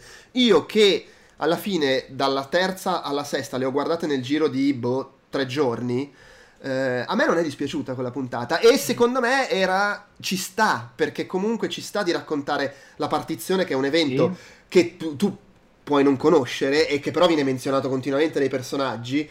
Eh, e poi il modo in cui si inserisce, il fatto che eh, è, è lei che era andata lì a fare quella cosa che le raccontava sua nonna, secondo me è anche carino. Poi magari po- poteva essere fatto meglio, eh, è, è, un po', è un po' legnoso sul que- è anche l'episodio più corto eh. è eh, anche l'episodio più corto sì. Che questo può so, sempre io... essere un bonus comunque in una serie di otto puntate e allora um... a me sempre ho fatto, ecco, sul piano della rappresentazione mi è piaciuto tantissimo perché appunto come già Moon Knight lo faceva con l'Egitto, qui ti raccontano un Pakistan che è un Pakistan normale. che... sono una massa di fanatici buttabombe, come potrebbe essere, sì, tipo... oppure non si concentra eh, su farti vedere i poveracci per strada, ah, ti fai vedere la esatto, gente normale che vive gente... esatto, cioè che ti racconta che c'è quello, c'è questo, poi alla fine oh, questi qua comunque i parenti suoi, là in Pakistan c'era il villone, quindi stavano bene, voglio dire, eh, sì. e, e poi mi fa ridere che molta gente pensava che la partizione fosse un evento della storia della Marvel e non un evento reale. Veramente? È lo snap, esatto, è come lo, lo snap, la partizione, sai? Cioè, cioè, non, non vedo differenze. Questo mi ha fatto molto ridere. E, tra l'altro sto vedendo per la prima sì. volta il trailer italiano, non lo sapevo che avessero adattato i fumetti che appaiono a schermo, che li avessero tradotti in italiano. Figo, bravi. Sì, sì, no, sono bravi proprio come, come adattamento, è bello. Poi, e poi, allora, forse pure dal punto di vista sul piano visivo, gli effe- quando ci sono troppi effetti speciali stai un po' così, e poi ci sono cose che tu accetti con il, con il, il sì. beneficio dell'inventario, che per una serie Marvel però dici anche cazzo me ne fotte. Poi tipo... carino che hanno comunque omaggiato lei che si allunga facendo il momento in cui diventa più grande, e alla fine quando lei diventa più grande c'ha proprio il look che ha nei fumetti quando si allunga e si ingrossa, esatto. anche se con attorno la, la, la luce solida, diciamo. L'altra, esatto. Luce, sì, no, sì, anche sì. Quello che... ma non lo so, io l'ho trovata proprio una bella serie, mi ha divertito dall'inizio alla fine. È insieme a Loki, secondo me, la serie dell'M C U è la più l'unica più che più... riesce ad essere, a mantenere una qualità costante dall'inizio alla fine, eh, sì. ed è vero che i, i, i momenti più belli di WandaVision rimangono superiori, però in WandaVision c'è anche dei momenti che volevo spararmi nei coglioni, e invece no, proprio mi ha divertito. Saluto al Visione Bianco, che ancora qualcuno si chiede che fine ha fatto. E vabbè, eh, vabbè, tanto prima o poi lo rivediamo. E, be- be- bella come tematiche, belli personaggi, scritti bene, caratterizzati bene, c'è un bel ritmo, un bel umorismo, bella colonna sonora, tutte le trovate visive dell'inizio, poi nelle puntate successive sono meno invadenti, secondo me anche giustamente, perché però continuano ad esserci, non è che vengono abbandonate. E con pure un sacco di idee carine del piano nella puntata finale pure è carino comunque, sì sì sì eh, ma anche comunque fino alla fine quando arrivano gli sms vengono visualizzati in maniere buffe di qua e di là, proprio be- lei è fantastica, lei è veramente irresistibile secondo me, ma anche comunque tutti gli altri funzionano, eh, sì bella bella e tra l'altro riesce quello che non riesce quasi mai, cioè ti dà la sensazione di essere infilata in quel mondo lì, ha riferimenti a quel mondo lì, palesemente introduce cose che saranno importanti in quel mondo lì, ma non rompe mai il cazzo nel fare queste cose. Stai guardando questa cosa che ha un senso esatto. dall'inizio alla fine, che puoi guardarti senza aver visto tutto il resto, e che se quello che ti interessa è seguire questa storia, gli accenni ad altro non rompono i coglioni, non mettono in pausa la storia, non dicono aspetta un attimo esatto. che devo far apparire la vedova nera, si fa gli aff- è, è boh, cioè secondo me è proprio bella. Sì, allora mi è piaciuta tantissimo, e lei è forse il personaggio nuovo introdotto alle serie televisive che mi è piaciuto di più in assoluto, con, t- buona, con buona pace anche di Kate Bishop, che però era un personaggio carino ma secondo me non ha avuto il... cioè poteva essere più incisivo se vogliamo, mentre invece lei è proprio una mattatrice in tutto e per tutto, cioè come citazione, come fisicità è proprio... e poi è a suo agio nel ruolo, quindi è veramente... è un personaggio interessatissimo che mo ci vuole, sono interessato a vedere come prosegue la sua storia, e sì. non è scontato, considerato come, come sì, adesso poi sono... facciamo la, l'angolo spoiler previsione tra la vedi sì. hai detto una cosa interessante secondo me, perché Kate Bishop ha un, ha un fatto secondo me Kamala, che è molto fuori dagli schemi come protagonista dell'M C U, perché è onesta, è ingenua, è, cioè ingenua nel senso No, non fa la sarcastica, mentre Kate Bishop è circa il sessantacinquesimo protagonista dell'M C U che fa le battute sarcastiche. Sono tutti maledetti così. Millennials, maledetti eh, millennials. Le, le, è la cifra dell'M C U, l'autopresa per il culo, il sarcasmo, lo scherzare sulle cose ridicole prima che la gente ne rida, lo diciamo... di... non dico che non ci sia, perché comunque è quello che fanno, l'umorismo sulle cose un po' buffe. Però lei come personaggio non fa quella cosa lì, è semplicemente una ragazzina che si butta, però è molto più ingenua come caratterizzazione, è più magari la gente intorno a lei che ha un po' quel taglio edgy, se vogliamo, e comunque no, in realtà, è un po' t- tutti i personaggi sono molto più... Eh, non so, sereni, rilassati, ecco, e anche questo secondo me gli dà personalità. È la, cioè la qualità vera è che è scritta bene ancora prima che diretta bene, secondo me, e poi si vede che a un certo punto, quando deve fare la roba che si ricollega al grande piano mondialista dell'M C U, la mette negli ultimi cinque minuti dell'ultimo episodio e vaffanculo. Sì, sì, sì. Eh, no, è proprio, vabbè, ok, comunque, poi, nel senso, eh, allora, vogliamo parlare un attimino di quello, così poi chiudiamo il discorso. Dai. Eh, ribadisco, io sono sempre più convinto che le, le, l'anello di Miss Marvel sarà ass- con gli anelli di Shang-Chi. Come? Sì, no, ok, però nel senso, con gli anelli di Shang-Chi e con altre due o tre cose che vedremo nei prossimi film e serie tv, saranno le armi importanti del mega conflitto in arrivo nell'M C U. Sono letteralmente, allora, uh, se vogliamo considerarlo in tronconi, mi sembra di capire che effettivamente la linea etnica è legata a questo. Sì, è vero, sì. Quindi, quindi magari quindi ci diciamo... tirano in mezzo anche Moon Knight, che, che, che vai, vai, vai a sapere. Eh. Eh, in effetti sì, perché Moon Knight dovrebbe contare come etnico pure lui. eh, boh, vabbè, lì, anche lì, se lì vedremo. Moon Knight, e qui si torna, perché volevo parlare anche di Thor, cioè m- mi sarei più p- pensato che giocava su quella parte tipo mitologica, per capirci, mm. quindi si inseriva nel piano uh, Ercole, Thor, Zeus e tutte queste altre fatti qua, perché... E di nuovo, togliendo quello che era la parte secondo me più interessante, ti toglie subito tutti i dubbi legati al fatto che Khonshu esista o meno, e quindi sì, sì. sai che esiste, sai che è un emissario di quella divinità là, e quindi tu, dopo che hai visto il Pantheon, dopo che hai visto il, il, la, la nave che cammina nei campi di giunchi del, del, del, della Duat, per capirci, È, è più legata a quell'immaginario lì, mentre invece, sai, uh, ah, quindi indiani, cinesi, sì, pakistani, vero, sì, sì. So, sono più legati a questi fatti qui, perché tra l'altro abbiamo in uscita, non è da escludere che ci possono legarci uh, Ironheart, e possono legarci anche Namor, perché tra l'altro l'hai vista le immagini di Namor, vero? Ma, eh, però non è che sono, cioè non c'è nulla di ufficiale ancora, so leak, sì, dovrebbe...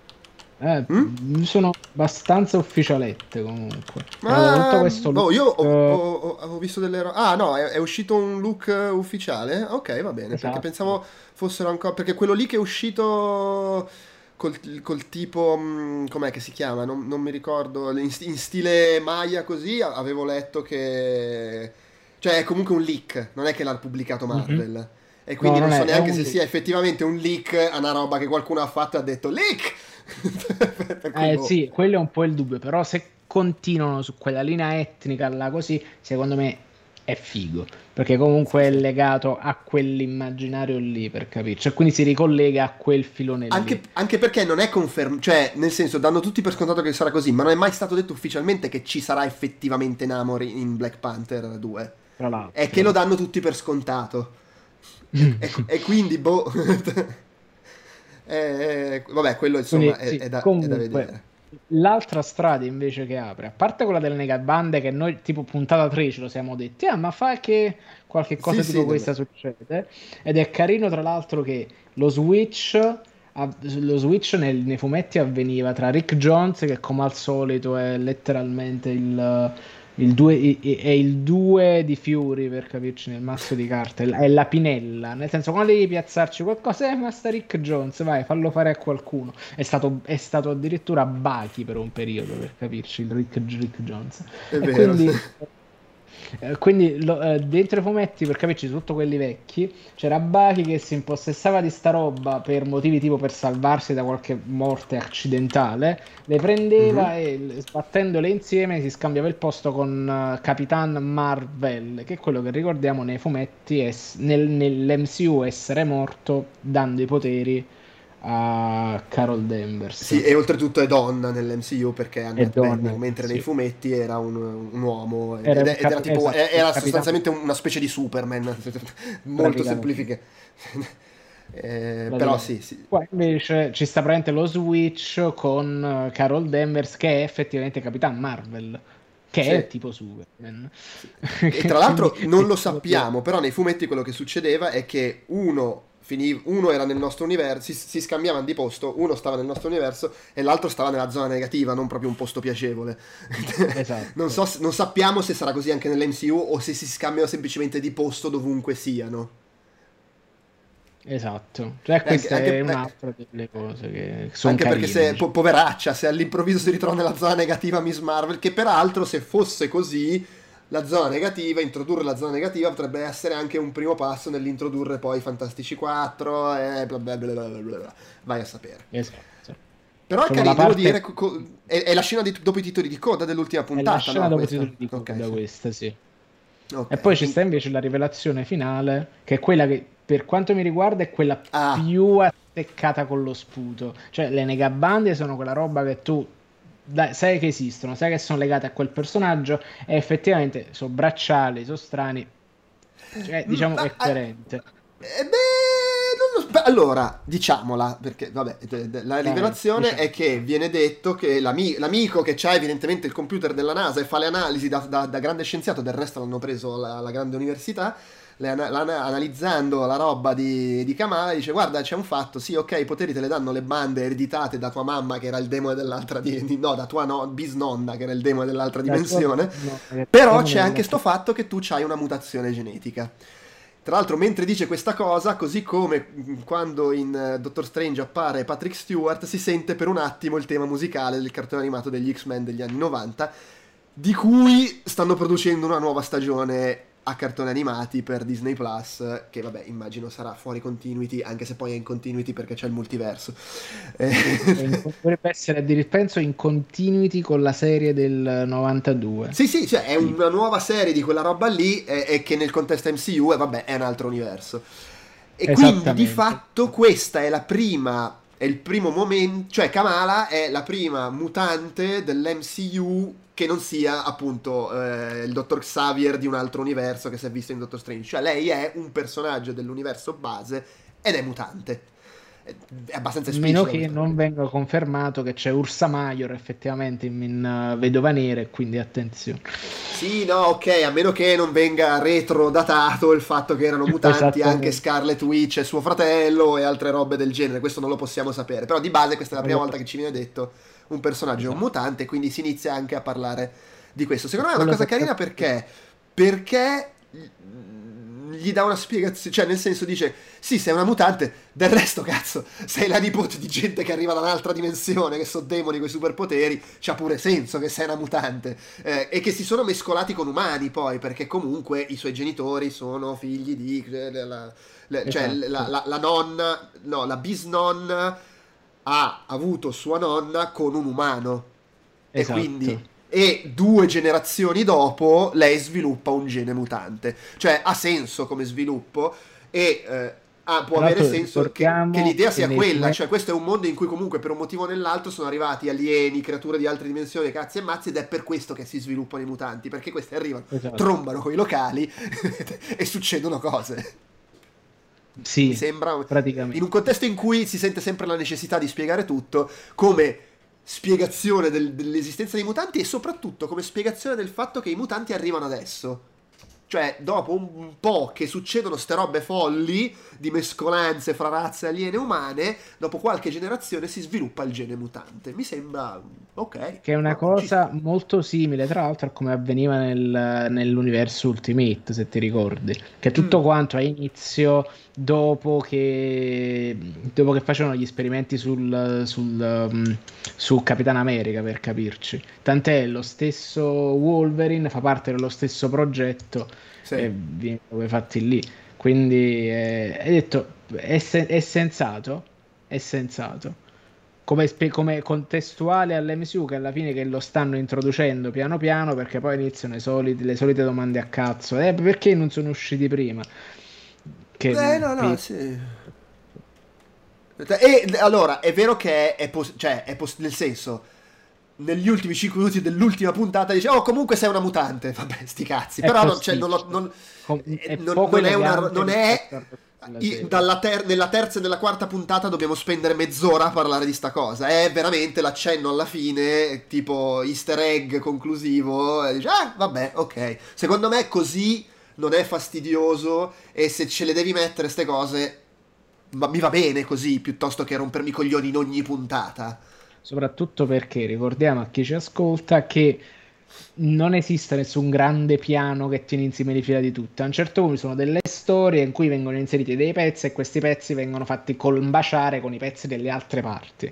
Quindi meglio così, perché cioè, o, o cerchi, cioè, perché fare un uh, racconto omnicomprensivo che va avanti trenta quaranta anni mettendo insieme gente così non funziona, non funzionerebbe mai, proprio produttivamente parlando. È più facile gestirla, che tu dici oh però sta sta cosa che devi farmi, e quindi quando dice la sì, Kevin Feige che si siede, prende la sceneggiatura, a un certo punto prende delle pagine, le mette in mezzo e dice ecco ti girala. Beh, ma tra l'altro, nel senso, è sempre stata dichiarata questa cosa, cioè loro hanno sempre detto uh, questa, questo film qua lo facciamo funzionare così, volevamo fare queste cose, però poi dipende anche, tipo Civil War, eh, gli attori che erano disponibili, eh, alla fine è, è, è, è stranoto che l'ultima scena del secondo Avengers, fino all'ultimo momento erano indecisi se metterci questo o quell'altro personaggio quando si riuniscono i, nu- i nuovi Vendicatori, doveva esserci Capitan Marvel lì, poi non ce l'hanno messo, eh, in, in, in Civil War mh, solo... Nella, solo a un certo punto hanno cap- saputo che potevano metterci l'Uomo Ragno e quindi ce l'hanno messo.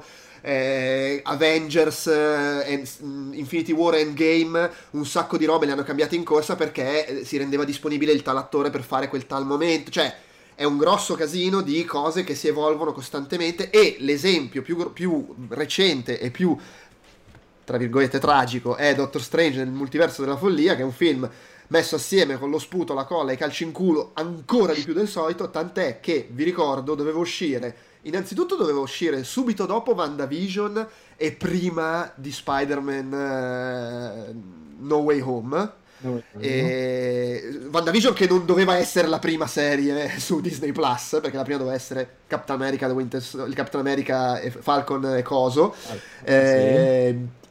Che doveva uscire dopo Vedova Nera, perché il personaggio di, della contelles- contessa Serbelloni Mazzanti viene dal mare, volevano farlo apparire prima al cinema che nella serie tv, quindi tutte queste cose si sono scombinate, e una cosa generata da tutte queste cose che, pur- che non si è incagliata con Spider-Man, perché Sony ha detto vaffanculo, noi Spider-Man lo facciamo uscire a Natale, non ce ne frega un cazzo se voi rinviate ancora a Doctor Strange, è che hanno dovuto rigirare due terzi di Doctor Strange perché improvvisamente era dopo l'Uomo Ragno invece che prima, e non si capiva un cazzo quando lo stavano a fare. E per esempio ho, ho, ho, di recente ho saputo che eh, nell'Uomo Ragno il fatto che alla fine l'amico inizia a usare il, il cazzetto del Doctor Strange per aprire i portali, nell'idea originale eh. doveva essere America Chavez ad aprire i portali lì, eh. già apparsa eh. in Doctor Strange, e, e quindi a quel punto apprendista di Doctor Strange, e per quello appariva anche in Spider-Man.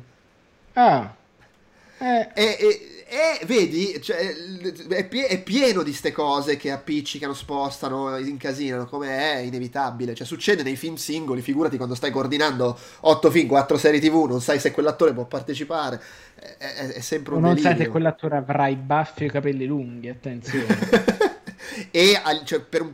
poi hanno deciso di non farlo, però quello che tutti si immaginavano l'avevano valutato, di far apparire Doctor Strange alla fine di WandaVision. Cioè è sempre un po' tu, tu, tutto così che, che ci dobbiamo fare. Secondo me questa cosa dobbiamo, dobbiamo prenderci le cose buone, sì, prendere sì. le cose le cose che sono al di fuori di quelle buone, perché non viene manco a dire cattive, perché cioè sono cose che stanno là, col beneficio dell'inventario, che comunque cioè tu sei vista una bella cosa, puoi anche non pensare a che cosa sarà collegata per i prossimi dieci anni. Cioè tu sei vista una serie che è bella, che fa un bel discorso di uh, coesistenza etnica tra popolazioni diverse, che ti dà uno sguardo su una realtà culturale diversa e te lo dà in maniera pulita, cioè nel senso quindi non, non, non macchiettistica, e te lo dai in una fascia di pubblico che ovviamente non è quello che si vede il film pakistano con i sottotitoli in tedesco, per capirci, e, e quindi diciamo ti, tirata dentro in mezzo al panino va bene. No, mi è piaciuta proprio, e, e mi è piaciuta proprio per questo, perché fa una cosa, la fa dall'inizio alla fine, e, e, la fa, e la fa bene. Punto. Cioè, per me anche questo è importante, anche se poi non mi fosse, non mi avesse divertito e non mi fosse piaciuta quanto in realtà ha fatto, avrei comunque apprezzato questo aspetto. E, esatto. e quindi sono, sono contento. E Mia, mh, so che su Moon Knight sono un po' più controcorrente, però secondo me anche Moon Knight è apprezzabile in questo, al di là del fatto che poi a me sono piaciute molto le, le ultime tre puntate. Eh, Tra l'altro, se vogliamo, que- poi proprio hanno la stessa struttura, letteralmente sono sovrapponibili come in presentazione del personaggio, inserimento nel mondo, momento svacco che uno è nella Duat e un altro è nel Pakistan de- sì, della... la, la penultima puntata è la esatto. puntata in cui stacca e approfondisce questa, quella cosa esatto. lì, è vero, è vero esatto. E poi alla fine l'ultima è quella da una, da una parte ci stanno le luci sfolgoranti e dall'altra c'è una divinità che si viene a cazzotti. Sono letteralmente, non dico sì, la sì, stessa sì, serie sì. però ma... cioè proprio a troncone è la stessa roba, non è un caso. Ma, ma sono, sono contento, e questo mi ha ridato fiducia in She-Hulk, che è un'altra serie che ha il concept sfizioso di personalità, praticamente Ellie McBeal mutante, cioè non saprei come, ha un cast che mi piace, perché mi piace Tatiana Maslany, mi piace un sacco Jamila Jamil che fa l'antagonista, eh, c'è Mark Ruffalo, eh, eh, mi piace l'idea di, di provare a fare la cosa che è anche un po' legal drama, anche se sicuramente Eh, sarà piena di scazzottate fra cose grosse verdi, e spero che sia fatta allo stesso modo, cioè sì, riferimenti, sì, è una serie ambientata in quel mondo, però fa quello che vuole fare senza sentirsi in obbligo di infilarci dentro un personaggio di Black Panther che arriva per due puntate a rompere i coglioni. Fate questa cosa qua che è bella, eh, avanti. Beh, mi ci sono contento. Sì, e se- sì. secondo me Miss Marvel è la cosa più bella dell'M C U di quest'anno. Sì, sì, a mani basse. Ecco, l'ho, l'ho detto. E vaffanculo a Sam Raimi. Che ricordiamo Poraccio, quello doveva anche deve farsi le vacanze pure lui, no? Quindi l'ho detto, ma sai, sì, ma, no, ma poi io mi sono divertito con quel film palazzo, vabbè. Però diciamo, insomma, certa monnezza. Eh, eh sì. sai, sai cosa? Eh sì. ci, ci, ho, sentito, ho sentito dire questa cosa. Eh, in Spider-Man tre, okay. tu lo vedi proprio mentre lo guardi, ci sono le scene che sono le scene che Raimi non voleva fare. Sì. Ma lo senti che non le voleva fare, perché se, sembra proprio che fa apposta a renderle le più assurde e, e, e deliranti e, e, e goffe possibile, e quindi comunque c'hanno un sacco l'anima di Sam Raimi. Invece in Doctor Strange si vede proprio che sono passati quindici anni e l'approccio di Sam Raimi è vabbò sti cazzi, cioè le scene di cui non gliene frega niente non gliene frega niente, cioè poteva girarle eh, il mago Ronzo non, non, non... ed erano uguali. Le scene invece in cui, e poi ci sono le scene in cui vedi che ci si diverte. Esatto, perché ci sta la cosa horror, la ombra, le, le mattate, le cose, sì, si vede, sì. Tra l'altro, no, comunque, non, non riapriamo quella, quella parentesi, insomma. E, e, tra l'altro, eh... recentemente Drag Me to Hell e ci sta esattamente quella roba lì. Ci sono le scene di raccordo che sono tutte quante brutte e, e, e vedi le scene matte che sono tutte quante belle. Beh, però Drag Me to Hell, no, lascia stare. Secondo me Drag Me to Hell, anche proprio a livello tematico, a livello di quanto è cattivo, eccetera, è, una, è un altro livello. Eh sì. Eh, eh sì. Comunque. Allora, tu dicevi che ci tenevi a fare una chiacchierata su e spoiler su Thor. Parlare di M C U, perché secondo me il discorso è proprio quello, perché Thor Love and Thunder fa esattamente la stessa cosa che hai detto adesso. Dall'inizio alla fine si racconta la sua storia e tutti i riferimenti, i continui, gli attacchi, gli stacchi, li manda proprio a fanculo. Sì, cioè, allora no, in realtà è secondo me la parte più debole del film. La prima mezz'ora, che pure ha delle gag simpatiche, io l'ho trovata molto difficoltosa. Cioè, proprio, se, io ci ho visto proprio un Taika Waititi che due coglioni, devo spiegare perché sta coi guardiani e poi lascia i guardiani e devo esatto. spiegare che questi stavano... È un po' più brillante quando racconta la backstory di lui allora, e, quando e lei. Racconta la backstory di lui e di lei è bellissimo. Sì, sì, no, sono d'accordo. Ero confuso tra il ridere e il piangere. era una cosa super divertente, ma tu stavi ridendo di una roba ultra drammatica e quindi stai sì. in questo limbo di, di sofferenza e angoscia che è super divertente. Sì, cioè, perché non ci ho tenuto a farlo, perché con Delu che ci guardava storto mugugnando in genovese non abbiamo potuto approfondire determinati aspetti, eh, vabbè, che sì, sono sì, quelli sì. simpatici, giustamente, anche che non si era vista ancora. E però vabbè, adesso e... non, non stiamo qua a fare di nuovo la recensione di Thor: Love and Thunder. A me, a me è piaciuto, secondo me non funziona bene come Ragnarok, ma quando funziona è meraviglioso, ed è comunque, guarda, assieme a Miss Marvel la mia roba M C U preferita di quest'anno, per cui, cioè, le, e secondo me nei, nelle parti in cui a me lì è gusto anche, eh, però per me fa più fatica quando vuole solo far ridere o vuole solo eh, ma nei momenti in cui mescola tutto, cioè, cioè sta succedendo una roba che sembra uscita da un film horror mentre succedono le cazzate parodistiche e intanto c'è un personaggio che sta per morire, quindi è anche drammatico. Secondo me è meraviglioso quando frulla tutto assieme. Wow, sì, eh... sì, assolutamente, assolutamente. Alla gente invece è andato in culo, perché vabbè, sembra, eh... ha avuto lo stesso, non dico il tonfio alla Morbius, ma la gente a strapparsi i capelli. No, vabbè, cioè, allora, è calato di, di, di, di, di, di, di biglietti dopo la prima settimana, come non è, però comunque ha fatto la stessa una barca di soldi, ma non stiamo a dire che è un fallimento, perché insomma, no, per vabbè, piacere. Però, eh, diciamo, no, fallimento no, però sento soltanto gente che si lamenta, come al solito, sono i soliti mugugnoni, eccetera, eccetera. E eh, vabbè, sì, è chiaro, eh, ma... è la dimostrazione che i, i film Marvel fanno tutti, vanno tutti bene, perché comunque questo sta già a cinquecento milioni di dollari, eh. Cioè, ma vanno oltre quando, quando ti danno la sensazione di essere il film che porta avanti la storia degli Avengers. No Way Home è comunque il film che ti dava, cioè, No Way Home, al di là del portare avanti la storia degli Avengers, era il film evento. Devi troppo vederlo perché è il film in cui succede sta cosa fichissima. Questo è, un, è il nuovo film Marvel. Se ti interessa vedere il nuovo film Marvel di Thor, lo vai a vedere. E comunque è interessato a una quantità sufficiente per fare cinquecento milioni di dollari in due settimane. Oh, comunque cinquecento milioni di dollari in due settimane. Cioè, non si buttano. Cioè, non adesso... si buttano. No, non è che se non fai un miliardo di dollari sei un fallimento. Io non credo che neanche loro si aspettino che tutti i loro film facciano un miliardo di dollari. Eh no, perché c'era soltanto un attore grosso, qui non c'erano diciotto supereroi diversi. Eh, eh, Doctor Strange comunque c'aveva la nomea di essere il film che portava avanti la cosa che stanno facendo, che il multiverso, multiverso sì. le robe lì. Tra l'altro Doctor Strange che comunque, che sfiga c'è, nel senso, secondo me è un film con dei problemi, però che sfiga ci ha avuto, perché è un film, innanzitutto parte dei problemi ce li ha anche perché l'hanno dovuto rigirare per metà, ma poi, cioè, doveva uscire ed essere il primo film che faceva quella roba lì, il multiverso, le puttanate, ed è uscito dopo Spider-Man, che comunque lo fa di più perché c'è la roba di tutti gli uomini ragno.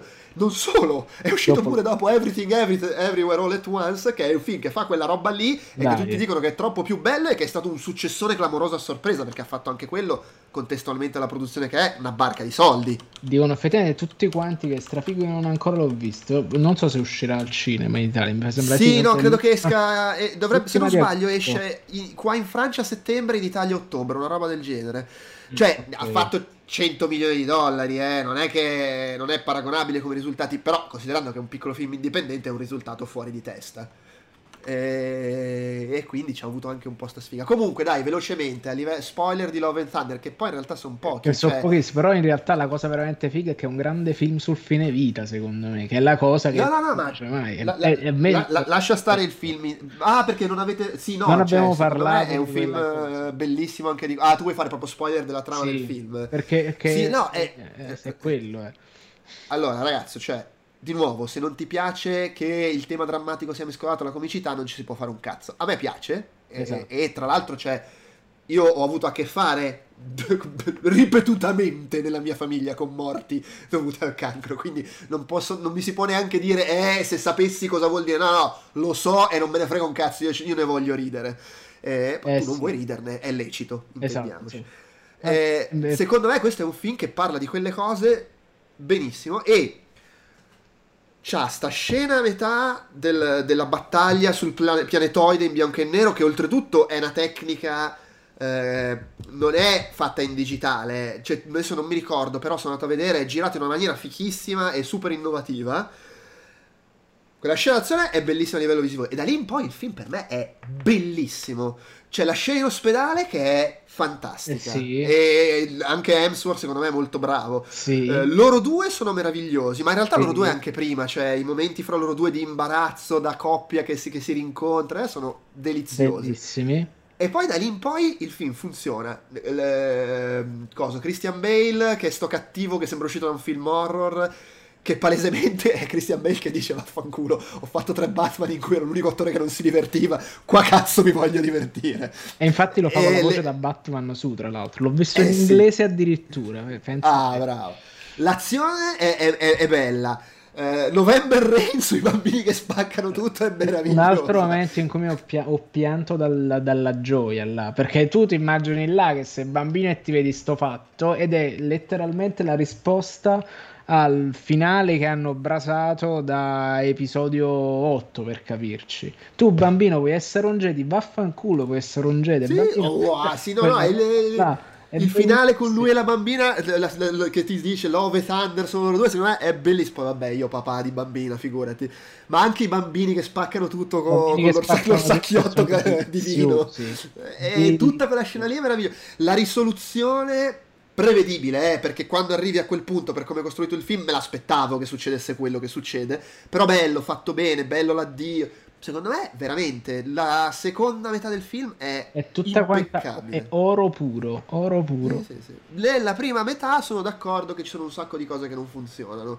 Eh, poi ti deve piacere il tono. Eh, perché là, secondo me là il problema è dato al fatto che tu mi hai piazzato Thor con la panza, mi hai piazzato Thor con i Guardiani della Galassia e devi gestire quella roba. Infatti è divertente, eh sì, come la rende, col fatto che i Guardiani della Galassia si rompono il cazzo che c'hanno questo, e soprattutto è... E qua è uno dei problemi tipici della Marvel, secondo me, è il level cap. Cioè ci sono dei personaggi che rompono i film, sostanzialmente perché sono troppo forti. E là ti fanno vedere che i Guardiani là sono degli sfigati, arriva lui, schiocca le dita e cadono i palazzi. Vabbè, è chiaro, sì. Vabbè, lì è la gag. C'è di buono che Thor, facendosi gli affari suoi, può sempre creare un contesto in cui ci sono nemici all'altezza di lui. Esatto. Mentre Capitan Marvel è più complicato se fai come nel primo film, perché alla fine, cioè, nel momento in cui sblocca i poteri, vabbè, levatevi dai coglioni. Per cui immagino che, essendoci nel Negabante, immagino che ci sarà anche un elemento di... sarà un mix, ci sarà un nemico fortissimo, ma ci sarà anche il fatto che con questa cosa che si scambiano di posto limita quanto può. Esatto. Eh, eh, devi sempre fare quello, cioè se c'hai uno che è troppo potente, o trovi un pretesto per cui è meno potente, o lo devi mettere in un contesto in cui sono tutti forti come lui, e va bene, cioè, e infatti ecco quello che succede intorno, tra l'altro, perché va sul, sì. pi- sul pianeta degli, degli dei, che tra l'altro visivamente è un posto molto bello. Ma non ci ho fatto caso, ci sono gli dei, c'è qualcosa degli dei che si vedevano in Moon Knight? Eh, io questo, vedendolo in inglese, no, ho dovuto leggere i sottotitoli e non ho potuto guardarmi in giro per lo schermo. Eh, per... Allora, c'è una divinità egizia, ma non mi sembrava fosse nulla che si è visto in Moon Knight. Però, sai, magari nello sfondo da qualche parte. Eh, esatto, quindi non ci ho fatto caso, non mi sono messo a guardarlo per il fatto dei eh, sottotitoli. Quindi... Eh, a parte che è la cosa che se la googli trovi qualcuno che te lo dice, per cui insomma non è un problema. Allora, io devo dire due cose, poi però, okay, cioè, secondo me possiamo anche andare avanti. Sì. Eh, a me, io veramente mi sono spisciato dal ridere con le capre e con Russell Crowe che parla con l'accento greco quando ha aperto bocca, perché nel trailer non si capiva, secondo me. Secondo me, adesso non l'ho rivisto, ma secondo me nel trailer è doppiato da Russell Crowe che parla normale. Sono voluti tenere questa cosa per il film. Inizia a parlare e fa l'accento greco. Ma come cazzo mi viene in mente? Porca puttana. Giustamente Zeus. Però voglio dire, gli asgardiani non è che hanno l'accento da svedesi, eh, fanno l'accento britico. Esatto, per questa è una roba pazza, è pazzo proprio. Cioè è una roba che ri- ho riso come un coglione, riso veramente come un coglione. E Ercole è Roy è Kent. Romolo. Quindi di Alessandro Di Romolo, sì, sì. Vabbè, però quelle... Ecco, allora, una cosa voglio Vai. dire. Uh, a parte che vabbè, quello che si capisce è che presumibilmente il prossimo film sarà che gli altri Pantheon sono tutti incazzati con gli Asgardiani, così, quello sembra suggerire, ma eh, che vabbè, potrebbe essere una roba divertente. Le... non mi piace l'assetto che hanno preso le, le scene sui titoli di coda dei film, o meglio, o meglio un tempo, secondo me però è, è, è, è quasi obbligatorio, nel senso che un tempo le scene sui titoli di coda, allora c'erano quelle che erano solo la cazzatina, guardi il papero, e eh, vabbè, però quello che facevano cos'era? Era, ti mostravano una cosa che poteva essere una scena di un altro film in arrivo, anche se poi nel film non c'era esattamente esatto. quella scena lì, però poteva essere una scena di quel film. Adesso non fanno più questo, adesso... ormai è il, cos'è, il terzo film che fa questa cosa. Quello che fanno è scena in cui ti viene svelato che hanno preso quell'attore per fare quel personaggio. Fine. Eh, sì, però che secondo me è molto più brutto. È molto sì. più brutto. A parte che però è anche ha... inevitabile. Perché in Doctor Strange sembra una cosplayer. Su di, sì, su il problema, il problema sai qual è? Problema. Che secondo me è inevitabile. Perché quando uscirà il prossimo Thor? Fra cinque anni, tipo. Sì, uscirà soprattutto. No, ho capito, sì, però la prospettiva è quella. Cioè, nel senso, sono programmati già due anni di film e c'hanno troppe cose assieme da portare avanti. E quindi il prossimo Thor, il prossimo Doctor Strange, ha voglia prima che arrivano. E quindi devi per forza far così, perché se mi fai una scena un po' più specifica che sembra raccontare qualcosa, fra quattro anni chi cazzo se lo ricorda? Mm-hmm. Eh, ha più eh, senso dire grande rivi- solo che però è più pacchiano, perché è veramente solo tada! E io cosa ho pensato? Cioè, io ho pensato, la prima cosa è che um, la scelta di cast sia, a parte è divertente perché non ho capito subito chi era l'attore, ho pensato cazzo, ma questo è di Romolo, dove l'ho visto? E poi ho pensato, e ho ipotizzato una roba molto figa secondo me, a parte che cento cento potrebbe essere il personaggio che in vista di, dei riassestamenti produttivi che dicevamo prima uh, viene preso e brasato con la battutaccia, più o meno come sono stati brasati i guardiani da questo film, per capirci, cioè ce lo teniamo dall'inizio eccetera. Però il mio sogno veramente, dato che lui è sceneggiatore, è vedere una serie tipo Ted Lasso dove lui è il maschilismo tossico che viene perché arriva sulla terra, resta bloccato sulla terra e deve confrontarsi con la società in cambiamento, ed è quindi non è il, il giocatore di fu- il, l'allenatore di football che viene ad allenare il calcio, ma è lui che è il dio greco, il maschilismo, la potenza eccetera nella società tra virgolette woke contemporanea. Sarebbe bellissima. venti allora, minuti sono, sono curioso di vedere se si giocano questa carta, anche perché pure quello che hanno introdotto alla fine di Eternals, cioè quello che ne, nei fumetti eh, Fox eh, lì Eros. Era praticamente eh. uno stupratore eh, uno stupratore seriale tra l'altro, per cui mi chiedo se si giocheranno con entrambi la carta del far vedere, cioè per, anche, siccome vogliono fare è, è interessante che in un contesto in cui vogliono fare molto i progressisti introducono due personaggi che nei fumetti erano in, cioè oggi sono impresentabili come erano in origine mm. nei fumetti esatto. eh, e quindi boh, vediamo, vediamo cosa combinano. Secondo me però non sarà una roba spazzata via, cioè io mi immagino che sia anche un po' stiamo introducendo altri personaggi che pot- magari non è per forza quello che succederà, però insomma a un certo punto anche Chris Hemsworth si romperà il cazzo e magari Ercole potrebbe essere il nuovo Thor. mm. Boh, vai a sapere, vedremo. Vai a sapere, sì. Allora, vabbè, lì vedremo cosa succederà. Vedremo poi con Black, Black Panther non si sa una fava, non si è ancora visto un trailer, è l'ultimo film di quest'anno, eh, arriverà comunque in autunno, quindi dopo She-Hulk. E, e, boh, vedremo. L'unica cosa che si sa ovviamente è che non ci sarà Cialla perché è morto l'attore, ci spiace. Non è chiaro come se la giocheranno, cioè chi ci sarà, immagino qualcuno che raccoglie il mantello di Black Panther, però non è stato detto se è la sorella come è successo a un certo punto nei fumetti, se è qualcun altro. E, e l'unica, cioè di fatto l'unica cosa che si sa non si sa, cioè nel senso c'è questa cosa che sono tutti convinti che ci sarà Namor, però non è che è stato detto ufficialmente, quindi magari non c'è. Boh. Sarebbe il vero colpo di scena, mi sarebbe, cioè mi divertirebbe un sacco, però se fosse vedremo. Veramente tipo la grande mossa Kansas City. Vedremo, vedremo, vedremo. Vabbè, tra l'altro comunque pr- prima, prima ci sarà il Comic Con, adesso non so il D trentadue quando cacchio è, quando è il Disney, eh, eh, l'evento loro in cui presentano le robe, eh, D tre Expo duemilaventidue a settembre, quindi comunque prima che esce Black Panther nuovo. Eh, quindi... eh, e, e invece il, il San Diego Comic Con è ad agosto, o sbaglio? Sì, è ad no. agosto. Eh, quindi comunque di cose sicuramente ne verranno dette e annunciate. Poi vedremo cosa sarà. Direi che possiamo chiudere qua. Sì. Eh, io volevo fare due cose... Uh, come detto all'inizio velocemente, ci abbiamo tempo di farlo, devi scappare? No, ci abbiamo tempo di farlo, sono da solo a casa, i miei sono in vacanza.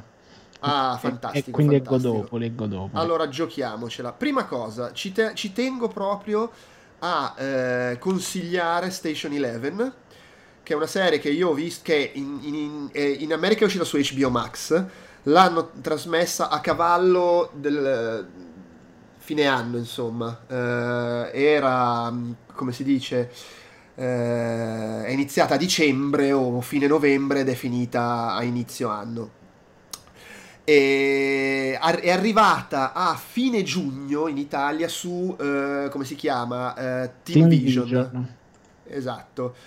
Ehm, per cui vabbè, eh, insomma adesso è, è recuperabile, eh, e che consiglio assolutamente. Che cos'è? È tratta dal libro omonimo, che è un romanzo di, di, di fantascienza post-apocalittica, diciamo, che io non ho letto. Da quello che ho letto, ehm, lo segue e non lo segue, cioè per esempio...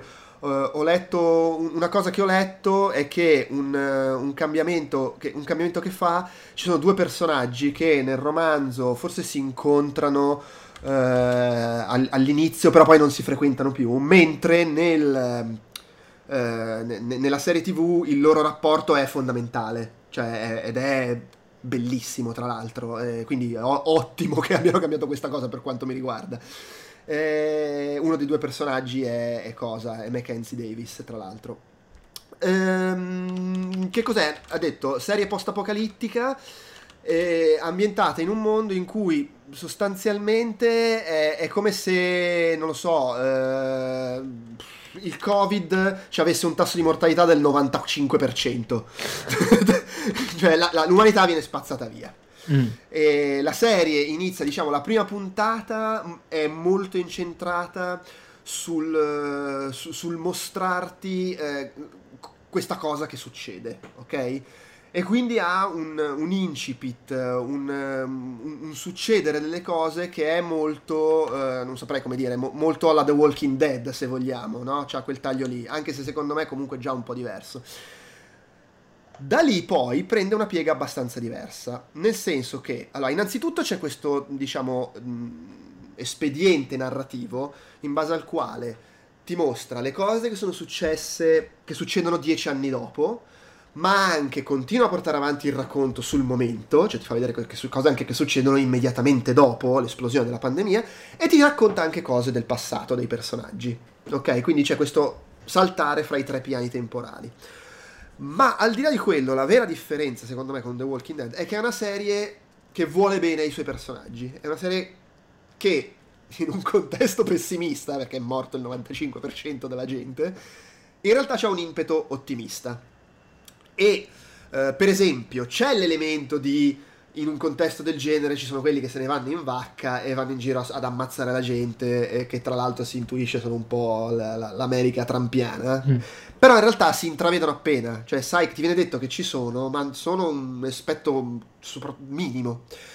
E nei, nel cast dei personaggi principali c'è chi ti viene presentato come molto pericoloso, eh, però anche quello in realtà poi ti spiega che c'è tutto un contesto, eh, e a un certo punto succede una cosa abbastanza grave, però c'è un motivo per cui è successa, e alla fine sono personaggi che rimangono lì e che anche loro hanno un'evoluzione e una chiusura. Quindi è una serie a cui non interessa fare la roba, gente che si ammazza fra di loro, il mondo è brutto, l'umanità fa cagare, e che l'ho trovata una cosa rinfrescante nel genere.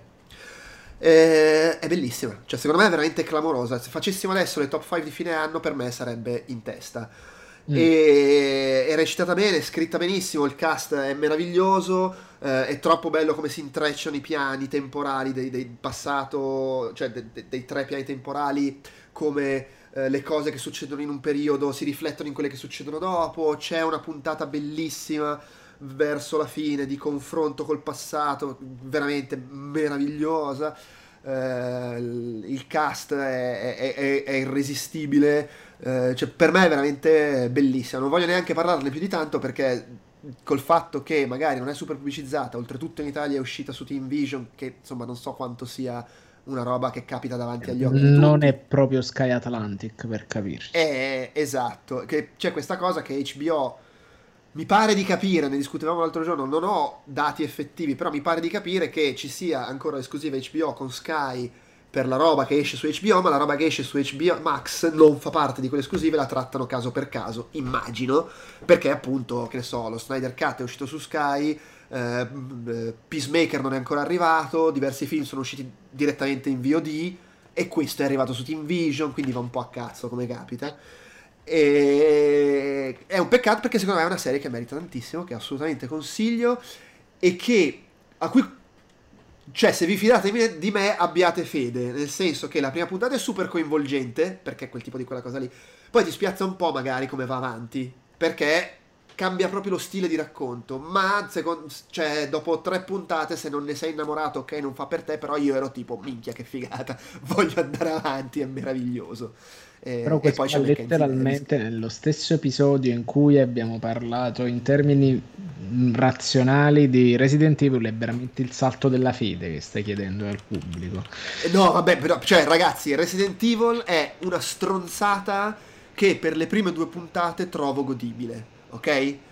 Questa è una serie della Madonna, dieci puntate, tra l'altro miniserie, finisce lì, che è una serie di genere, ma secondo me è un, è, fa il salto, cioè è una serie di genere che sta là, fra le robe meravigliose di H B O, assieme a, che cazzo ne so, l'anno scorso ci siamo gasati con Merovis Town, per capirci, cioè, sì. eh, o con eh, It's a Sin, cioè fa parte di quel club lì, delle robe okay. bellissime.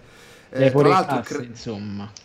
Eh sì, cioè è, è veramente clamorosa, curata tra l'altro da Patrick Somerville, che eh, prima aveva scritto Maniac, la serie di Netflix, era stato lo showrunner di quella, e prima ancora era la, diciamo, faceva parte del, della writer room eh, di Damon Lindelof su The Leftovers. Quindi comunque, insomma, cose belle le ha fatte. E, cioè, ribadisco, è secondo me eh, clamoroso. Veramente dategli un'occhiata, perché assolutamente merita. Poi non ne voglio, poi non ne voglio parlare di più, perché cioè normalmente lo farei, se l'avessimo visto entrambi quando è arrivato, eh, avremmo fatto una puntata in cui ne parlavamo, facevamo spoiler. Il punto qua è consigliarle, quindi non voglio dire di più, se non che ha, come ho detto, un, un cast secondo me fantastico.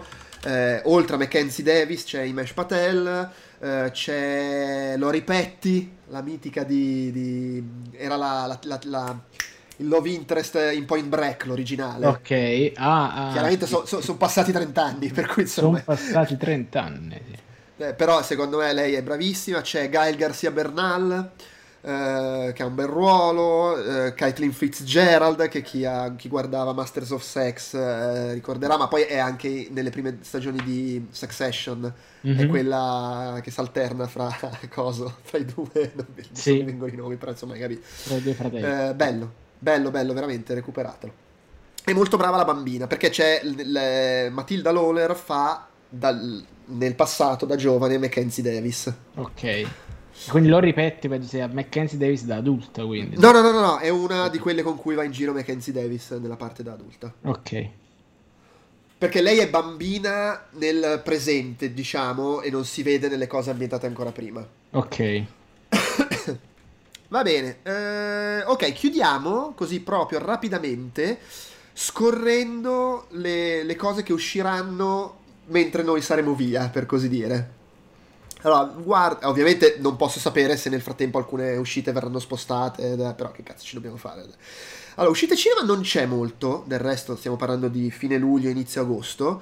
Eh, di cose significative, beh, l'undici agosto esce Nope, eh che è un film che aspetto tantissimo e che mi gira il cazzo che uscirà mentre sarò via, ma che dobbiamo farci. In realtà non so se anche in Francia, secondo me in Francia esce più tardi, che è il nuovo di Jordan Peele, con gli alieni, dal trailer sembra Jordan Peele che rifà Signs. Eh, mi aspetto che ci siano molte sorprese rispetto al trailer che sembra raccontare tutto il film, ma in realtà secondo me è una presa per il culo, eh, e quindi insomma ci, ci, voglio, ci voglio credere moltissimo. In realtà le altre cose interessanti che escono ad agosto escono il, il venticinque agosto, cioè l'ultima settimana, e quindi è capace che faremo poi una, saremo già lì a parlarne. Però il venticinque agosto escono Bullet Train, che è il nuovo di David Leitch d'azione con Brad Pitt sul treno pieno, con un cast pieno di gente. Eh, tra l'altro vaffanculo, in Italia esce il venticinque agosto, qua esce a inizio agosto, appena parto c'ho paura di, di che quando torno l'hanno già levato, mi stanno già girando i coglioni.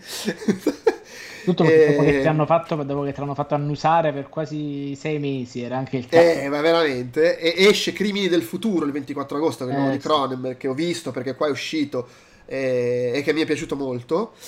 Eh, vabbè, ma tanto ne parleremo. Esce anche Man, che è il nuovo di Alex Garland, eh, che pure eh, è un altro bel fatto, eh, attenzione. Anche quello visto, qua è uscito, e secondo me è bellissimo, ed è il film di Silent Hill, molto più dei due film di Silent Hill messi assieme, perché è proprio all'approccio Silent Hill due, cioè faccio il film horror con i mostri, ma in realtà il mostro è que- sono i tuoi traumi che devi affrontare, quello che abbiamo dentro. Esatto, e non è lo stronzo del dirigibile marrone. E a me è, pi- è piaciuto molto, ma insomma tanto ne, ne parleremo. Escono un po' di cose anche lato streaming, eh, stavo, stavo guardando, eh, ah, che secondo me vale la pena attendere. Che dicono... Allora, a parte che esce... Come, scusa? Esce The Grey Man questa settimana, che pare sia una merda. Pare. Eh, eh. Sì, Beh. ma non lo so. Secondo... Allora, l'idea che mi sono fatta è che sarà una, una cazzata divertente. Però, oh, vedremo.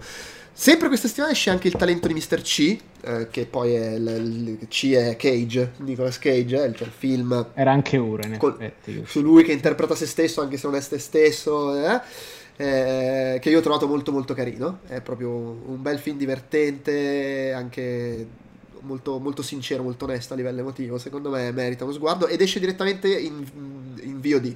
Streaming per l'acquisto, cioè vedo che è su Rakuten T V, quindi magari è lì con l'abbonamento, però insomma sarà penso anche acquistabile.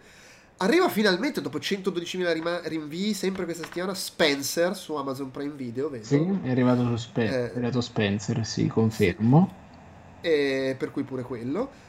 Venticinque luglio esce anche Becky, che io ho visto l'estate scorsa, che è un film molto carino, su è una specie di home invasion in cui, vabbè, il twist, la cosa particolare è che il capo degli invasori è Kevin James, che è uno che siamo abituati a vedere che fa il, il coglione nei film con Adam Sandler, e invece qui è quello grosso stronzo cattivo che può ammazza tutti, che è una... E il film secondo me è carino perché il, diciamo, la, la, la cosa del film è che nella famiglia di quelli che subiscono la home invasion la protagonista è questa ragazzina adolescente eh, cagacazzi, che diventa particolarmente cagacazzi, nel senso che reagisce, cioè inizia a fare il culo a quelli che hanno fatto la home invasion, ti tira una forbiciata nell'occhio e robe del genere. Bello violento, cattivo, divertente, non ci si aspetti chissà cosa, però esce su Prime Video, secondo me te lo ritrovi su Prime Video, è un film eh, amen, no. Te lo guardi e sei contentissimo.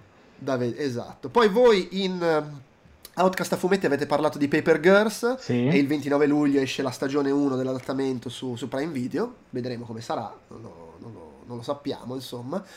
Eh, segnalo anche che sempre su Prime Video esce il ventinove luglio How It Ends, cioè come finisce, che è un film di cui ho sentito parlare molto bene e che è un sacco che ce l'ho lì, che lo voglio guardare, non, c'ho, non è ancora capitato, però lo segnalo perché appunto me ne hanno parlato bene, ed esce su Prime Video anche questo, ed è tipo commedia ambientata nell'ultimo giorno sulla Terra, cioè sta finendo il mondo.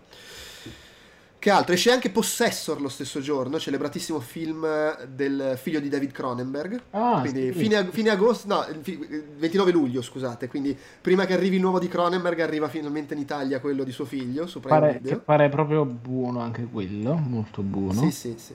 Eh, quindi anche quello interessante. Non so come sarà, ma il trentuno luglio su Starz Play esce Queer as Folk, cioè il rilancio, il reboot della serie tivù Eh, dedicata a una comunità di amici gay, che era la serie tivù che negli anni novanta aveva curato eh, il, il, lo showrunner che poi che, che è quello del rilancio del Doctor Who e che poi aveva fatto il R- Russell T. Davies. Esatto, quindi quella magari può essere, non la cura lui da quello che so, però potrebbe essere una serie interessante. Poi il cinque agosto c'è The Sandman su Netflix, che chissà come sarà. Comunque parecchie cose. Sempre il cinque agosto su Disney Plus arriva Prey, che è il nuovo Predator ambientato ai tempi della nazione Comanche trecento anni fa. Prime voci del sottobosco dalle anteprime dicono che è figo, prime voci di cui sappiamo benissimo gli autori che sono qui. Vabbè, però non vorrei rompere embarghi, per cui pare che si che, che meriti, mi limito a dire questo.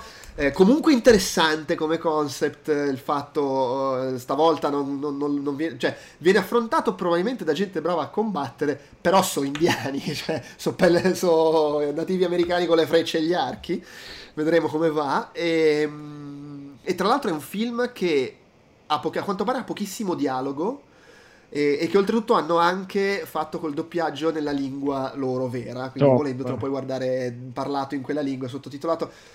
Con il fatto, credo però che sia, che quello che hanno detto è che è doppiato, cioè non l'hanno recitato in quella lingua, hanno poi fatto un doppiaggio che potrai trovare su Disney Plus e selezionare. Vabbè, vedremo. Non so cos- come possa essere, però il dodici agosto esce su Prime Video la serie tv di, oddio non mi ricordo come si chiama in italiano, quel film con Tom Hanks che faceva l'allenatore sulla lega di baseball professionistico femminile che avevano creato quando tutti gli uomini erano in guerra. Ehm, quello con Madonna, Gina sì, Davis, lo ripeti tra l'altro. Sì, ho, cap- ho capito. Eh, ragazze vincenti, ragazze, ragazze vincenti. vincenti.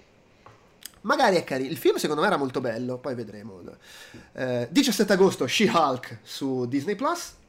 Attenzione, ventidue agosto comincia House of the Dragon, la, la nuova serie del Trono di Spade.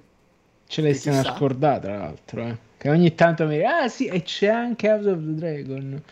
Eh sì, eh sì, boh, vedremo come sarà. E vabbè, poi che, a quel che, punto che torniamo. Sta facendo, hanno fatto secondo me anche una gara ad uscire prima che eh, arrivasse sì. Il Signore degli Anelli, che ricordiamo è uscito sì. Un trailer che effettivamente sembra sembra dire le cose giuste, diciamo. Sì, quantomeno a livello produttivo. A livello produttivo, sicuramente, sì. E tra l'altro sono entrambi, pre- sono entrambi prequel, per cui... E, e niente, poi a quel punto torniamo. Segnalo comunque che il trentuno agosto arriva Andor, la, la, la serie tv che di Guerre Stellari. Quella veramente non vediamo l'ora di vedere, attenzione. Beh vabbè, io sono comunque curioso per i nomi coinvolti. Poi oh, eh, se sarà una palla al cazzo anche quella, ce ne faremo una ragione. E comunque c'è, cioè, il due settembre arriva il Signore degli Anelli, eh, subito dopo. È proprio... Che meraviglia. E là praticamente siamo già, manco il tempo di finire agosto, già con le flebo attaccate ai bracci, appunto così, a gestire questa, questi Voltex di gente che si lamenta o gente che sarà contentissima, quindi... Eh. Vedremo, vedremo. Sarà, questo qua è veramente un momento di raccoglimento, questo è, sarà un'estate catartica. Un po' mi mancano però i cinema di quando ricordi gli anni scorsi facevano ancora le pubblicità, no dai l'estate al cinema è una figata, quest'anno invece hanno chiuso direttamente, detto tanto. Beh, esce, esce Nope, esce Nope, sta mossa coraggiosa di far uscire Nope subito prima di Ferragosto. C'è, c'è, il, allora, c'è sempre il fatto che l'horror viene sempre visto come il genere che pure in estate si eh, può funzionare, però di solito ci buttano fuori gli horror da cui non si aspettano nulla.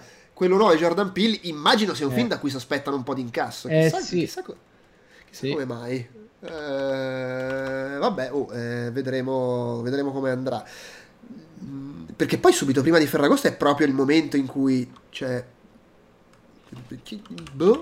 È proprio il momento in cui di solito la distribuzione dice nope. Esatto. E comunque, beh, sai cos'è? Deve essere uscita a livello globale, perché vedo che anche qua in Francia esce il dieci agosto. Mm. Evidentemente hanno deciso di fare l'uscita globale il dieci agosto e vaffanculo. Quindi lo guarderai in Abruzzo, tu mi stai dicendo? E... No, il dieci agosto credo sia il giorno in cui torno su in Liguria. Ah, ecco. Sì, co- co- confermo. Sì, ma comunque anche lì, cioè in Liguria non è che ci sia questo florilegio di cinema che proiettano film in lingua originale. Beh, sicuramente se vuoi andare al cinema ricorda di portarti i contanti. Però allora, attenzione, vediamo se a Luci Cinemas Fiumara di Genova eh, beh, per esempio in questo momento eh, danno Thor Love and Thunder in lingua originale, All the Streets Are Silent, e, e, e tipo Un, un documentario, questo è probabilmente in lingua originale perché non ci hanno scelta. E Vertigo, incredibile, cioè Vertigo di Hitchcock. Io ho aperto invece Luci Cinema di Marcianise, che è quel Luci Cinema di Marcianise. Adesso ti faccio, cioè, adesso ti faccio ridere perché sono andato a vedere se mi dava le uscite. Mi ah. dà film di oggi, attenzione. Allora, All Street All Silence, Batman Forever, Elvis, uh-huh. Fly, vola verso i tuoi sogni, Harry Potter, il principe mezzosangue, Jurassic World, il dominio, la famiglia Adams, Lightyear, principessa Mononoke, The Other Side. Vabbè, guarda, sembra quasi da X, una boccata allora, da Top Gun, è quasi una cosa di tutto rispetto. Allora, ragazzo, ti dico subito questo. Per me è un po' un dito al culo dover, dover andare a Genova, perché comunque è un'ora di macchina da dove sto in Liguria. Eh. Detto questo, a parte che c'hanno anche Doctor Strange nel multiverso della follia in lingua originale domani, però attenzione perché Nope lo daranno in lingua originale. Eccola, questa è però la wild eh. card proprio. Tipo l'undici agosto lo danno alle venti e quarantacinque in inglese. C'è proprio lo spettacolo fisso delle venti e quarantacinque in inglese. Potrei decidere di eh, tesoro, ti spiace se io domani sera vi mando a fanculo e me ne vado al cinema a Genova? Esatto. Poi potrei torni fare portando delle focacce, quindi ti fai perdonare. Eh, tra l'altro è perfetto perché è un film di cui sono sicuro non gliene frega niente a mia moglie, mm. quindi non c'è neanche la... cioè perfetto, in realtà magari a lei farebbe piacere fare l'uscita con me, ma secondo me non ha voglia di farsi un'ora di macchina per andare al cinema, mentre io sono capace di farlo. Quindi vedremo. Va bene, dai, basta, chiudiamo. Per oggi è tutto, grazie per, per l'ascolto, grazie per averci seguiti tutto l'anno con il nostro appuntamento settimanale di deliri logorroici sulle, sulle ultime visioni. Torneremo l'anno prossimo, poi vedremo, penso, se, allora, torneremo l'anno prossimo, vai a sapere. Se torniamo l'anno prossimo sarà penso sempre il lunedì pomeriggio. E, e niente, c'è ancora un podcast in arrivo questa settimana prima di chiudere definitivamente, definitivamente le trasmissioni fino a fine agosto, perché facciamo, come ho detto all'inizio, il retro popcorn per i quaranta anni di eh, Tron. È tutto, grazie, grazie Francesco, alla prossima. Ciao, ciao.